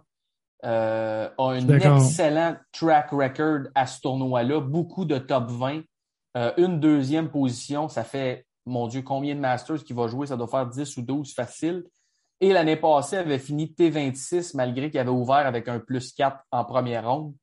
Euh, donc, puis là, ben, cette année, le chauffeur de tracteur, Nick. Euh, c'est son 14e Masters. Bon, 14e Masters et connaît une saison relativement bonne. Je veux dire, des hauts et des bas, mais je pense que c'est le genre de terrain où pour aller. Ben, à, la, à la Tyson, là. On s'entend. Exactement. Oui, tout à fait. On va faire la cote. Ça dépend du week-end s'il est bon. Shane Laurie, on l'adore. Je l'adore, mais je, je, sais pas. Je trouve que 4 rondes à Augusta, il fait un peu trop de haute pression. Là. on s'en avait parlé l'année passée. Il avait manqué un peu de sim, même s'il a fait un top 30. Euh, à 8008, ton gars, il doit faire un top 10. Euh, Taylor Gooch, qu'est-ce que tu en penses en deux mots? En deux mots, là, tu m'enlèves des mots pas mal. Mais euh, Taylor Gooch, Sam Burns, pour moi, Nick, sont dans le même bateau. Deux gars qui sont red hot, qui sont très bien performés cette année, mais deux gars qui sont à l'eux. Mais c'est le premier Masters. Est-ce qu'un des deux pourrait sortir un Wills à la Taurus puis aller chercher euh, un top 5? Peut-être, mais j'ai pas l'impression que Sam Burns, entre autres, est un excellent gars de potting sur du Bermuda, meilleur potter en Floride des dernières années. Euh, mais je pense que ça va être tough pour des recrues euh, qui, qui voient Augusta pour la première fois avec Tiger qui rentre dans le tournoi en plus. Hmm, bon point, Gilles. Tiger Woods, on en a parlé. Euh, le, gros Coréen qui avait connu une bonne performance en 2020 quand, on a eu le tournoi au mois de novembre. Euh, je sais pas, il me dit rien le Coréen présentement, euh, Sun JM. Pas assez hot, puis a manqué la cote au seul Masters qu'il a joué dans des conditions classiques de Masters. Le T2, c'était en novembre, Nick, c'est pas même pas la même track. On peut pas prendre ça comme qualificatif. Donc, euh, non, pas pour moi, Song JM. Exact. Euh, on a parlé d'Adam Scott. Sinon, Joachim Neiman, qu'on a, je sais pas, il a comme eu euh, un pressens... Quand il a perdu 8 et, 8 et 6 avec, contre Maverick McNeely au WGC, le monde a comme été un peu éteint. Il a manqué à coupure au Honda Classic, mais quand même joué 70-73. arrive quand même en bonne forme. Qu'est-ce que tu en penses de Joachim? c'est pas impossible qu'il soit dans mes line-up, euh, Nick, parce que j'ai un mix feeling entre. Euh, il a fini T40 l'année passée, n'avait pas participé aux deux éditions d'avant, euh, avait manqué la coupure à sa dernière participation. Je pense que c'était en tant qu'amateur à l'époque. Mais sa forme présentement est tellement bonne, sa saison est tellement bonne, 4 top 10 une victoire au Genesis, Nick, où tu sais que le field est à peu près le tournoi où c'est le field le plus fort avant le Players, euh, alors qu'il avait sorti un moins 19 sur 4 rondes. Euh, quand même T22 aux Players, malgré le fait qu'il a pogné un mauvais drap, lui-ci, 73-73, les deux rondes du milieu. Mais T6 aux Farmers, qui est une autre tractor. C'est un gars que malgré sa taille est super long, donc, euh, je t'avoue que dans cette braquette de prix-là, malgré le fait qu'il n'est pas nécessairement ultra expérimenté, c'est pas impossible qu'il se ramasse dans un de mes line-up. Euh, avant un gars comme Tony Finau, où je pense que sa forme actuelle est juste tellement pas bonne qu'il ne sera pas là. Euh, même, chose pour, même chose pour Abraham Anser, by the way, que j'adore. Mais malheureusement, il est juste pas assez red hot présentement. Il est focus sur euh, ses autres, il est focus sur ses autres business. Puis Tony Finance, s'il se foule pas, s'il se foule pas une autre cheville, euh, d'après moi, ça va être un peu plus tough. Depuis, on, on, dirait que Tony, depuis sa première victoire, euh, je sais pas, la forme est, vraiment pas là. Je suis 100% d'accord avec toi. Le bonhomme avec ses lunettes blanches, qu'est-ce que t'en penses? Sergio Garcia, qui est, je sais Sergio pas. De depuis sa victoire, c'est trois cotes manquées en trois Masters. Et euh, c'est un des gars qui hein? accumule les statistiques de potting les plus médiocres depuis euh, quatre ans au Masters. Euh, est-ce qu'il pourrait surprendre? Peut-être, mais pour moi, c'est c'est un no-no pour Sergio. Parfait. Euh, sinon, on a parlé de Russell Henley, que j'aimais bien ton take là-dessus. Petite bit Fitzpatrick aussi pourrait surprendre. Tommy Fleetwood, Paul Casey. Qu'est-ce que tu penses de Tommy Fleetwood, Paul Casey? Paul Casey qui arrive d'une euh, blessure withdraw au WGC. Euh, est-ce que c'est c'est un genre de je suis blessé parce que je vais aller me préparer pour le Masters, puis c'est comme ma dernière grosse opportunité pour aller gagner le Masters ou c'est vraiment une grosse blessure qu'il a? Ben, une chose est sûre, comme pooler, euh, comme gars de, de, de, de, fantasy, c'est pas quelque chose que tu veux voir parce que on en avait parlé, Nick Matsuyama qui withdraw euh, cinq minutes avant son tea time euh, au player. Je pense pas qu'il y en a beaucoup qui ont apprécié. donc, c'est sûr que c'est inquiétant. Un bon track record, une très bonne saison aussi, mais pour moi, je pense que c'est une autre génération. Je pense qu'on va avoir le droit probablement à un, gagnant quand même encore dans la jeune génération. Euh, et je suis obligé de te dire, on en a parlé brièvement tantôt, mais à ce prix-là, je prends Corey Connors bien avant Paul Casey. Je peux me tromper, mais Corey Connors, qui en est à son cinquième Masters, a quand même deux top 10 dans deux dernières années. Oui, il y a l'année 2020, mais avait quand même euh, avait quand même terminé qu'un T8, euh, Nick Corey Connors, l'année passée, alors que la track jouait beaucoup plus tough que les autres années. Le scoring average était over par l'année passée au Masters et euh, vient de jouer un 67 en ronde finale du Valero et a collé quand même quelques bons tournois, là, entre autres euh, T11 au Arnold Palmer, malgré un 74 en ronde finale, puis un T26 aux Players, euh, malgré une troisième ronde un peu plus tough. Donc, entre les deux, c'est sûr que j'y vais avec Corey Connors. Corey, qui, a eu de la misère à coller à pin en fin de semaine, à part, c'est sûr et certain, dimanche mais a eu des difficultés un petit peu à le euh, je te dirais, euh, l'avoir suivi. Euh, potting correct. Tu vois, en troisième ronde, on a perdu des strokes. Je pensais qu'il avait perdu ses strokes off the tee, mais non, non, c'est en approach, around the green, potting. Donc,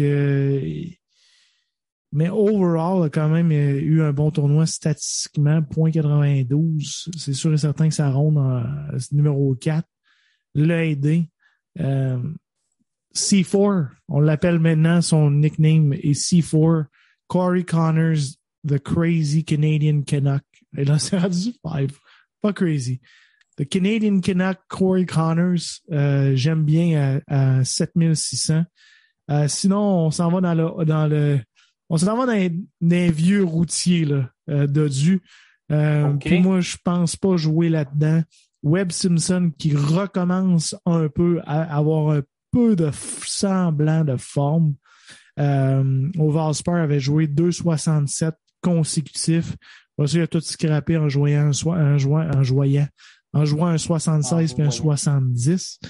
Euh, Justin Rose qui je le bêterais pour first round leader, mais après ça, il n'est pas capable de soutenir la cadence tant qu'à moi. Euh, arrive de deux miscotes. Euh, Billy Orshaw qui joue du gros golf, mais je ne sais pas son track record présentement euh, au Masters, s'il est bon ou pas.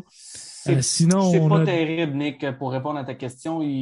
Un, top 40, une coupure, son meilleur résultat, c'était 17 il y a 6 ans. Donc, Donc, c'est pas particulièrement reluisant pour Billy the Gator. Sinon, on a Patrick Reed, Bubba Watson, puis euh, après ça, on se rend à ton Mark Leishman. Je ne sais pas ton take. Euh, Mark Leishman, qui il habite en Caroline du Sud, si ma mémoire est bonne, donc il est habitué au climat. C'est un Australien, aime le vent. Mais euh, de ce qui est de, de Simpson, Rose, Orshall, Reed, Watson, pour moi, je veux rien savoir. Je sais pas toi. Euh, non, c'est pas, c'est vraiment pas dans mes, euh, non, c'est vraiment pas dans mes choix.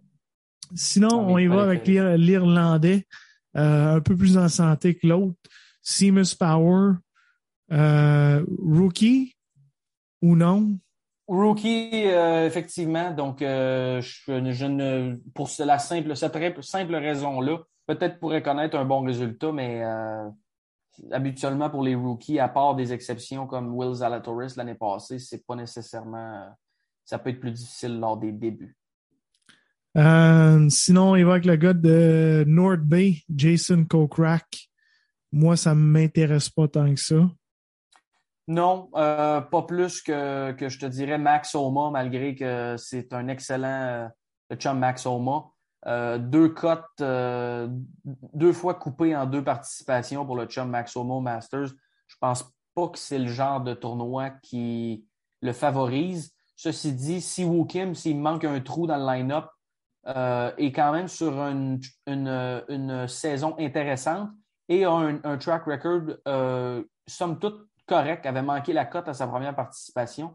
Mais depuis ce temps-là, T12, T21 et T24 ont été ses meilleurs résultats.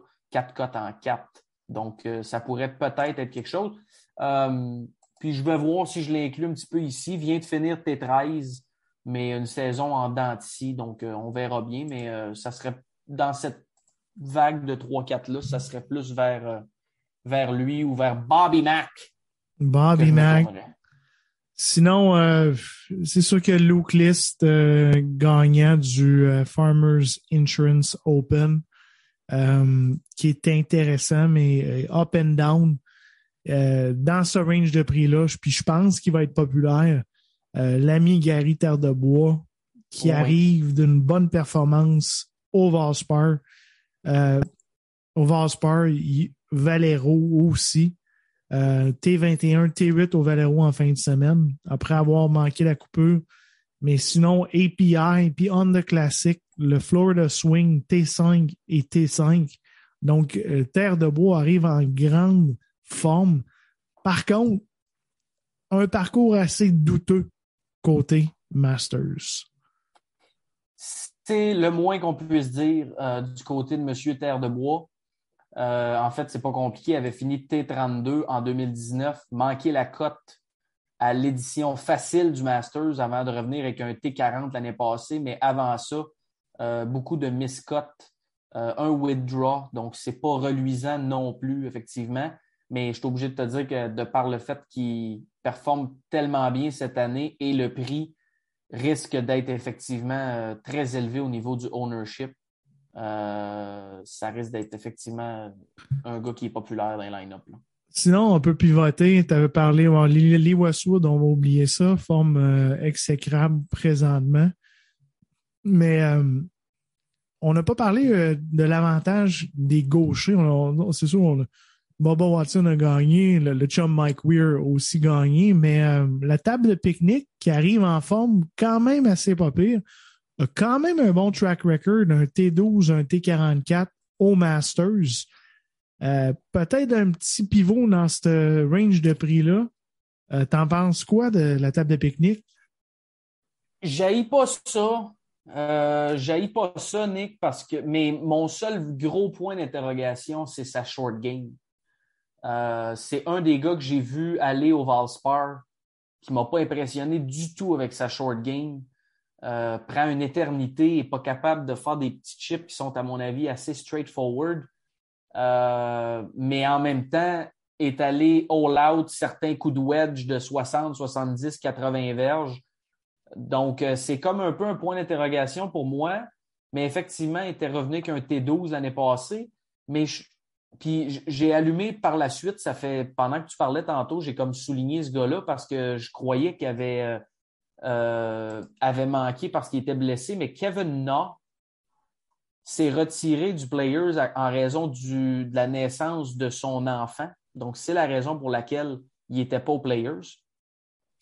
Euh, et il a quand même connu une performance correcte au match play, mais on a un excellent historique au Masters.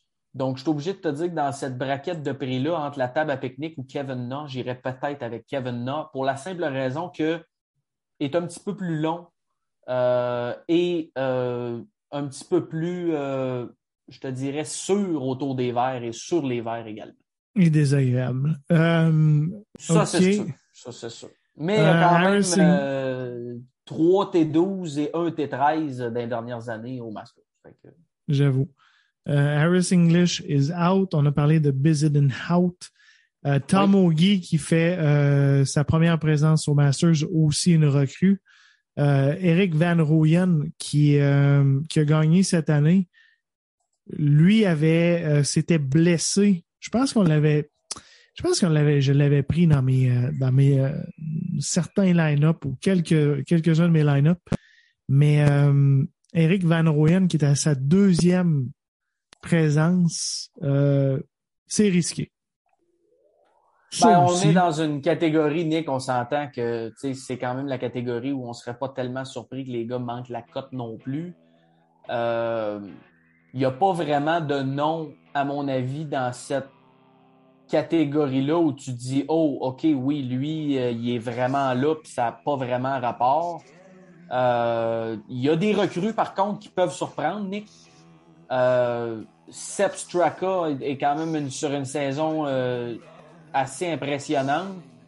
Euh, Big Easy qui a show up dans des majeurs l'année passée, est-ce que sa première participation au Masters pourrait le rendre tellement excité qu'il euh, pourrait bien performer? Peut-être. Lui qui, euh, by the way, je pense, a dépensé à peu près 6000 pièces à la boutique du Masters quand il est allé jouer une ronde de pratique un peu plus tôt cette année. Donc, il est, est fou comme de la merde, comme dirait l'autre. Euh, donc, il y a quelques noms intéressants, Nick, à- à- par la suite. Euh, mais je suis obligé de te dire qu'il n'y en a pas un qui me saute aux yeux euh, dans- là-dedans qui fait Wow, ok, oui, ce, ce gars-là pourrait peut-être être in contention pour la victoire, on s'entend, parce que c'est ça le but, ou en tout cas pour un top 10, on va dire même. Donc, euh, Hey, tu peux, euh, peux-tu m'expliquer pourquoi Guido Migliosi s'est qualifié? effectivement, si tu veux peut-être me parler de tes joueurs, je t'arrive avec la réponse euh, OK. très facilement. Euh, ah, je non, mais déjà. sinon, euh, t'as t'as déjà sta- starté la trame sonore.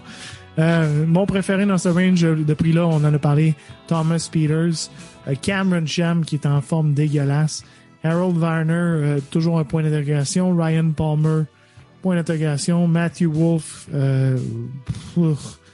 Min Woo Lee, Cameron Davis peut-être a la game pour ça, par contre arrive de deux miscotes.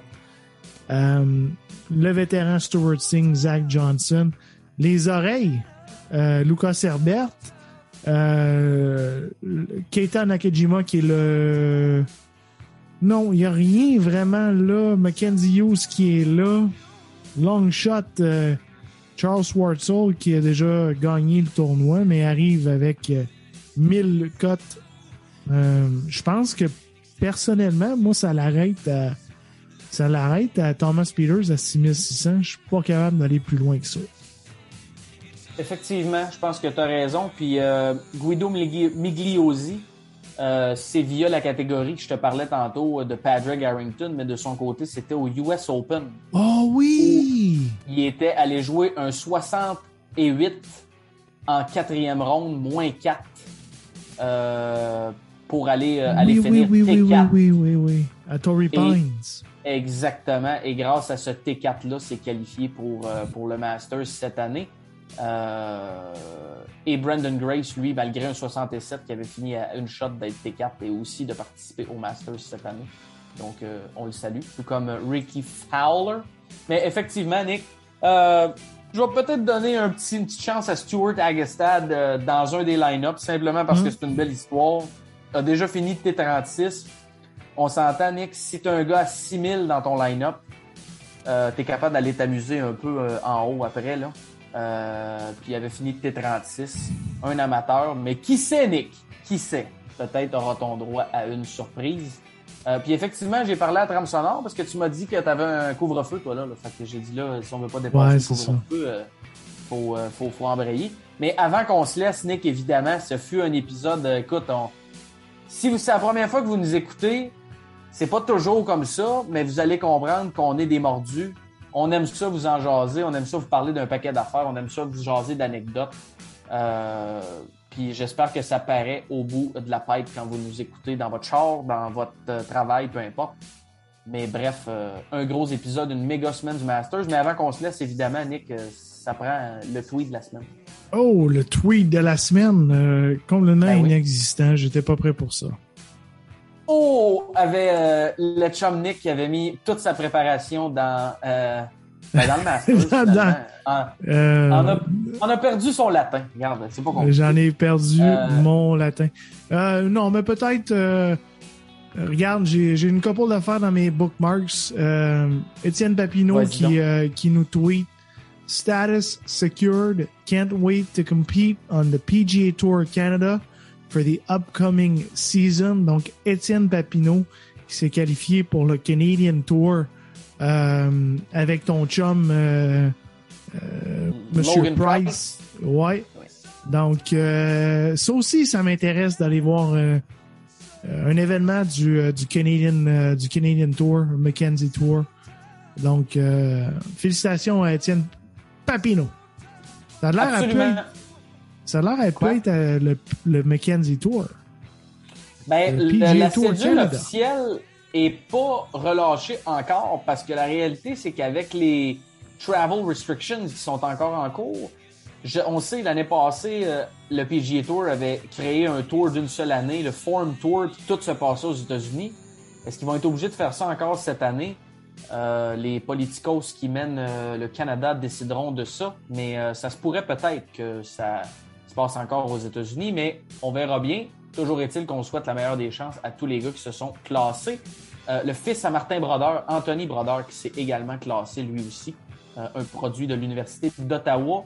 Nick, ça a été un méga plaisir encore euh, cette semaine de jaser de tout ça parce que c'est la semaine du Masters.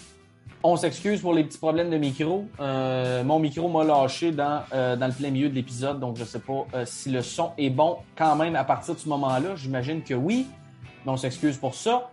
Et puis sinon, Nick, ben, on met ça. si vous avez un VPN, ben, vous n'avez qu'à aller sur themasters.com et regarder le live que vous souhaitez. Donc, US only, et vous allez avoir tout ce qu'il vous faut. Donc, installez-vous un petit VPN. Je suggère fortement NordVPN. Oh yes. Installez, installez ça au pays US et allez sur themasters.com et vous aurez tout ce que vous avez de besoin pour suivre tout le Masters.